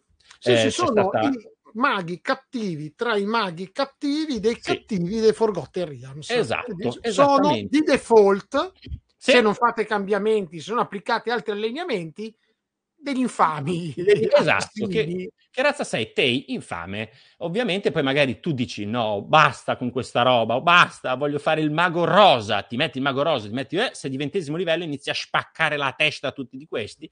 E Ma sempre da diventi- infami sei circondato, perché Eh, una di queste cose più importanti è che appunto il, il grande super lich, lich eh, Santam si chiama, eh, ha, eh, diciamo, è il capo di tutto quanto, se è proprio ha convertito le sue unità in non morti, lui stesso, quindi diciamo che c'è proprio anche questo pesante odore eh, che per, permea l'intera landa. Ma come vedete all'interno di questo libro eh, troverete alcune zone descritte, addirittura anche il famoso esercito, i Taiyan Military, che dopo vedremo dopo, eh, le varie città e i luoghi, quindi Alor, Etabar, Gauros, eh, insomma, eh, chi più ne ha ne più ne metta, di tutte le varie sottozone eh, descritte dal buon Ed e dal buon Alex.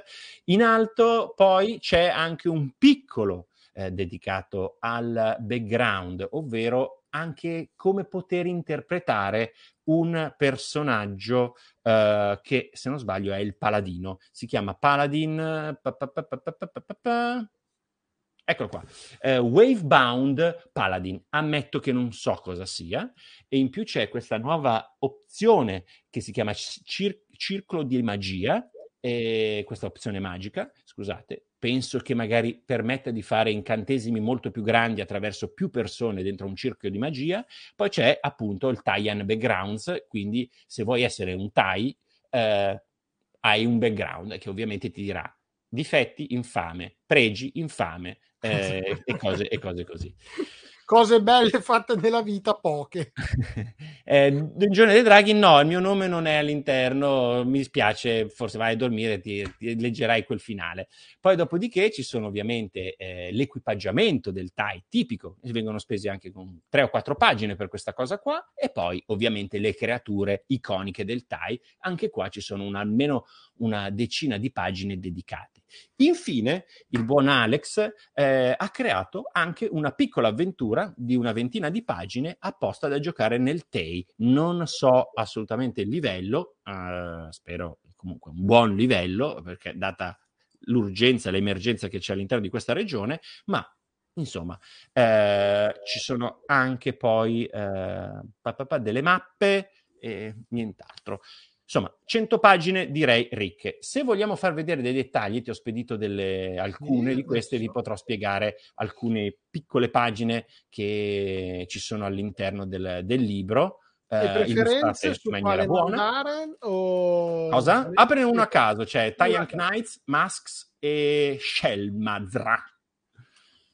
Che sono nomi in codice tra me e Zoltar. Eh, sì. Manda Shellmazran. Eh, aprile tutte. Eccola qua. Ecco, questo è, eh, si chiama la, eh, l'aula, la sala delle maschere.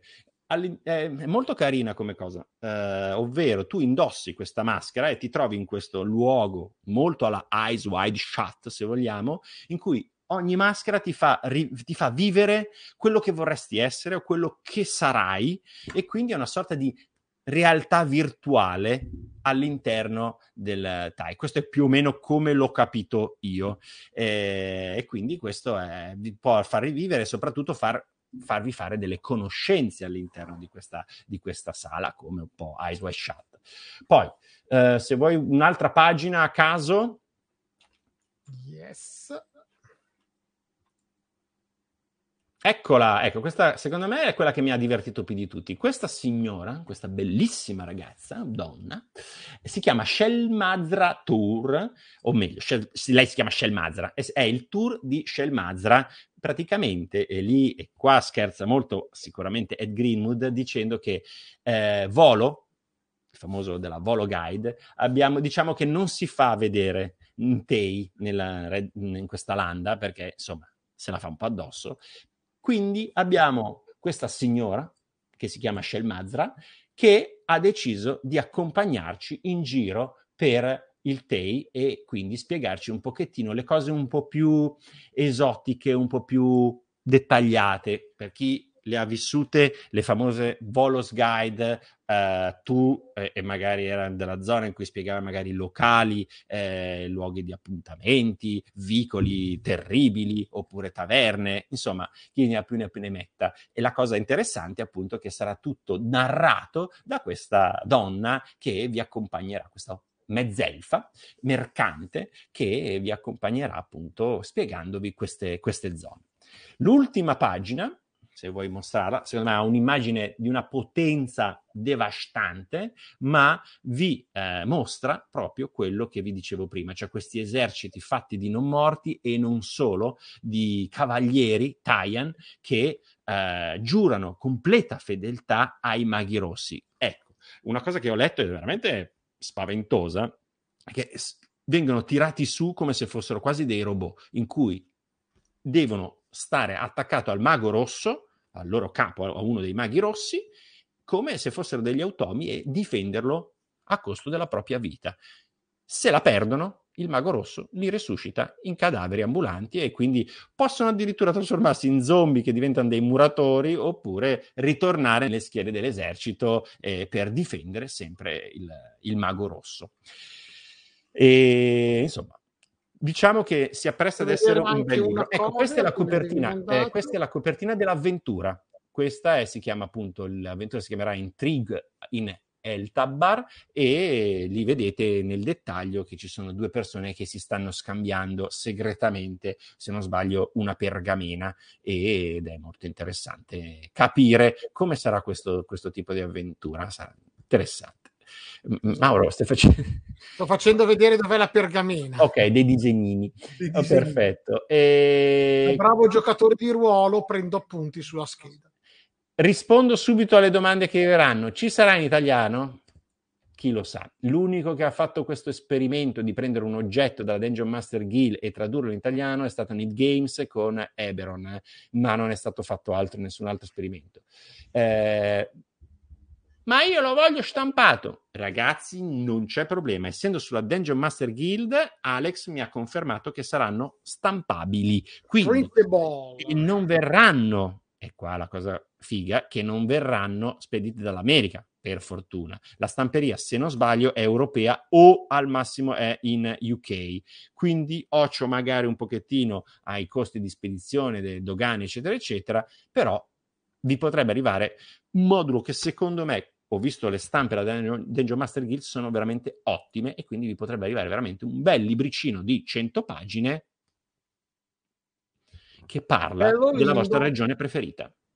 Assolutamente, chissà, dovrò chiamarlo Nicola per vedere se hanno in mente chissà di proseguire, di proseguire. Sarebbe bello. Io intanto segnalo in chat sì. avete visto non questo, perché questo è un bellissimo dono mandato dalla Wizard e sì. io sappia non è in vendita, ma se volete comprare i vestiti fichi anche a tema D&D, vi lascio in chat un codice promo, casa Kilam il 20 e avete il 20% di sconto su tutto l'abbigliamento con alcune esclusioni di Zavvi Mm. Alcuni mi fanno la domanda: ma Zavi e Glash paga la dogana? No, se per eh. caso vi arriva il, il, qualche balzello strano da pagare, molto semplicemente tenete la ricevuta perché sennò ovviamente non vale la vostra parola, la mandate via mail a Zavi e Zavi vi rimborsa l'accaduto. Quindi mm. non c'è la dogana e se dovesse capitare per qualsiasi motivo, non c'è la dogana perché vi ridanno i vostri soldi. Quindi acquistate le magliette a mezze maniche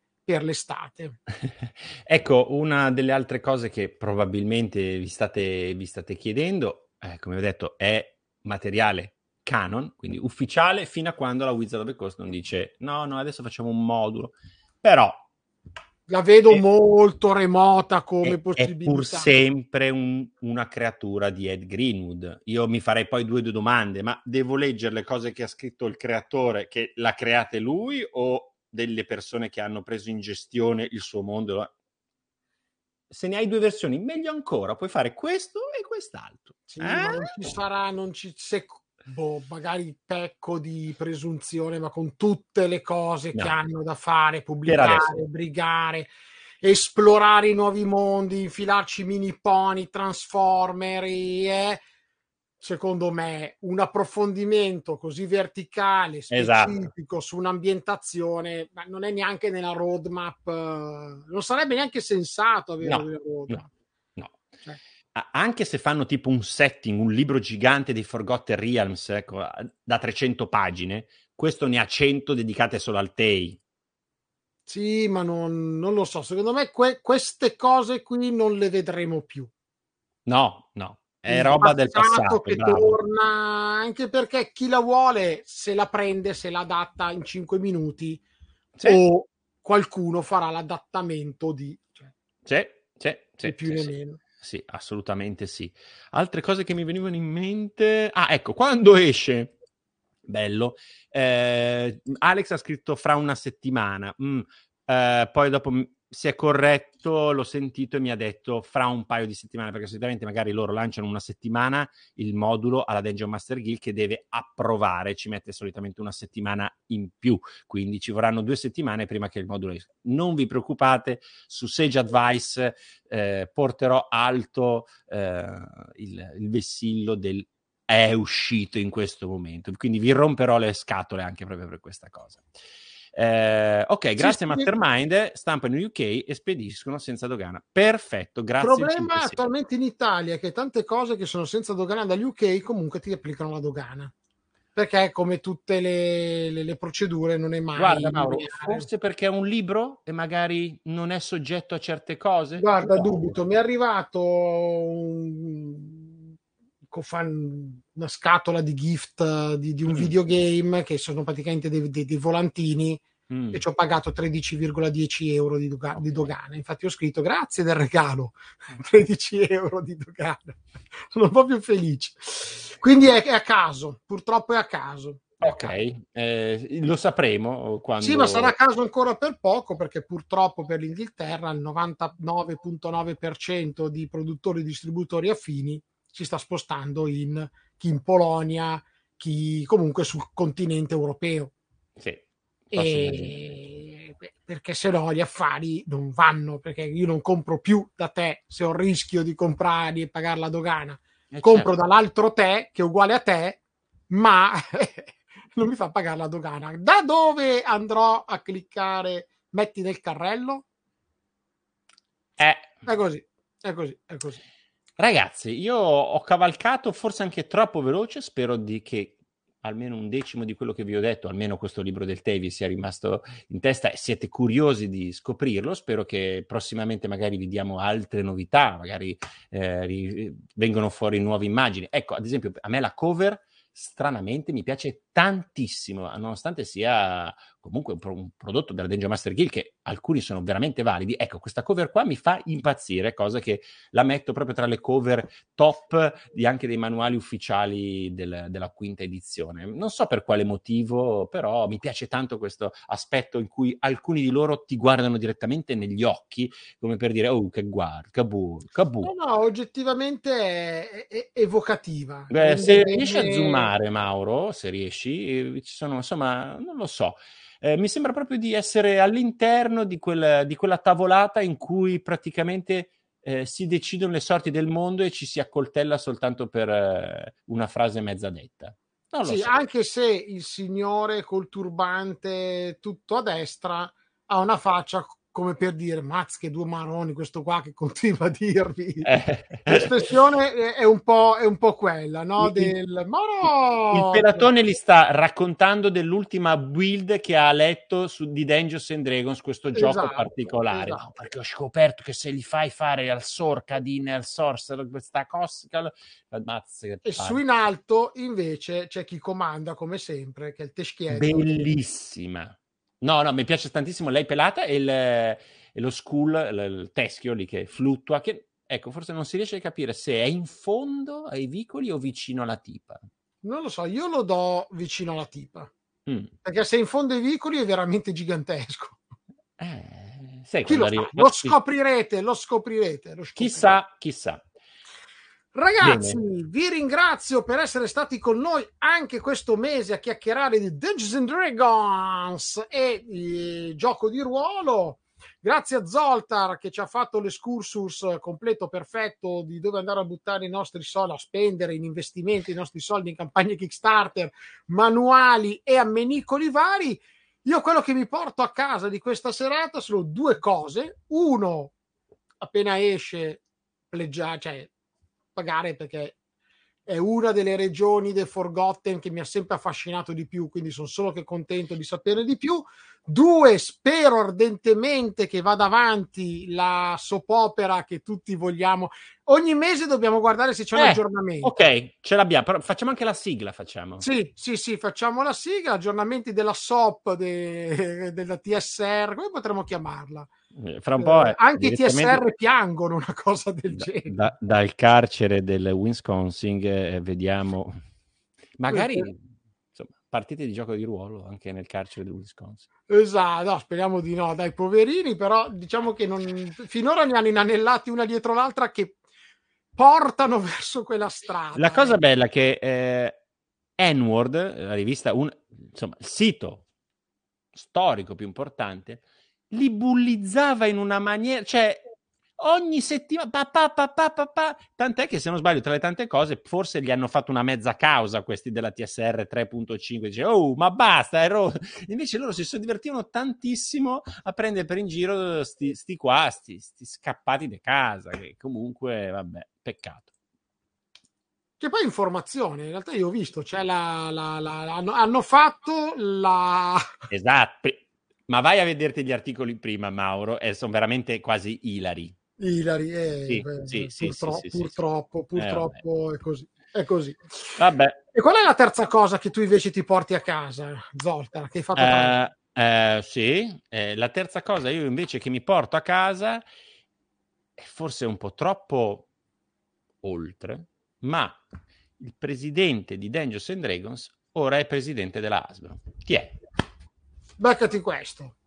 E col mitico cappuccio tiro su anche la sfera. Provate a indovinare cos'è. Per la prossima live, vai, vai, qualcuno indovini. Vi ringrazio, guarda che gira da sola, è magica, magica.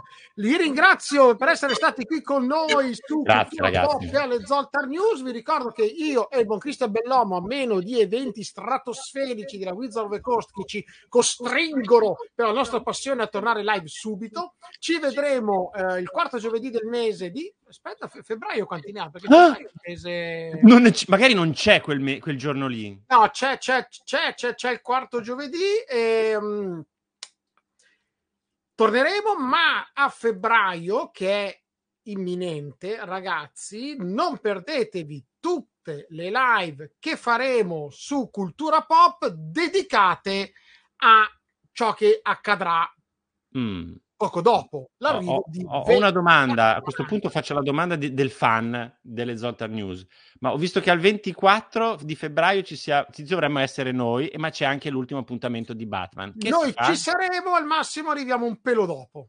Mi vesto da Batman come quando ero bambino? Però è esattamente quel costume, devi riuscire a rientrarci. Certo. Potremmo andare, andiamo insieme a comprare, sai quelle maschere di plastica? Sì, ma sono riesci a tenerle tre secondi, poi inizi a colare sotto e, Sì. e morire Ecco. poco alla volta. Ok, e vabbè, eh, oppure magari spostiamo di un giorno, come vuoi tu. Eh, Ci organizzeremo, ci organizzeremo, però prendete appunti sul mese dedicato a The Batman, autori, interpreti, doppiatori, c'è, c'è- probabilmente c'è anche Batman eh, che interpreta Batman eh, nelle nostre interviste. Buonanotte, segnatevi. Eh, io ho Dai, un'unica cosa, martedì, martedì prossimo, proprio per l'amore che abbiamo espresso durante a dicembre, eh, sarò con Steph e la madre dei draghi sul canale della madre dei draghi a fare un po' di Evviva! Eh! Quindi martedì a che ora? alle 9. Martedì alle 9 l'orario, Zoltar 9, 9 e mezza, eh, che se no è troppo, troppo presto, deve masterizzare, deve fare. Quindi ore 9, canale della Madre dei Draghi, ci vediamo tutti lì martedì a chiacchierare con Zoltar, madre e Steph. Bel trio, Tanti baci. Buonanotte a tutti, ciao, a prestissimo. Magia. Spegni. With Lucky Land slots, you can get lucky just about anywhere. Dearly beloved, we are gathered here today to. Has anyone seen the bride and groom?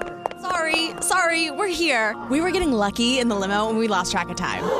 No, Lucky Land Casino, with cash prizes that add up quicker than a guest registry. In that case, I pronounce you lucky. Play for free at LuckyLandSlots.com. Daily bonuses are waiting. No purchase necessary. Void where prohibited by law. 18 plus. Terms and conditions apply. See website for details.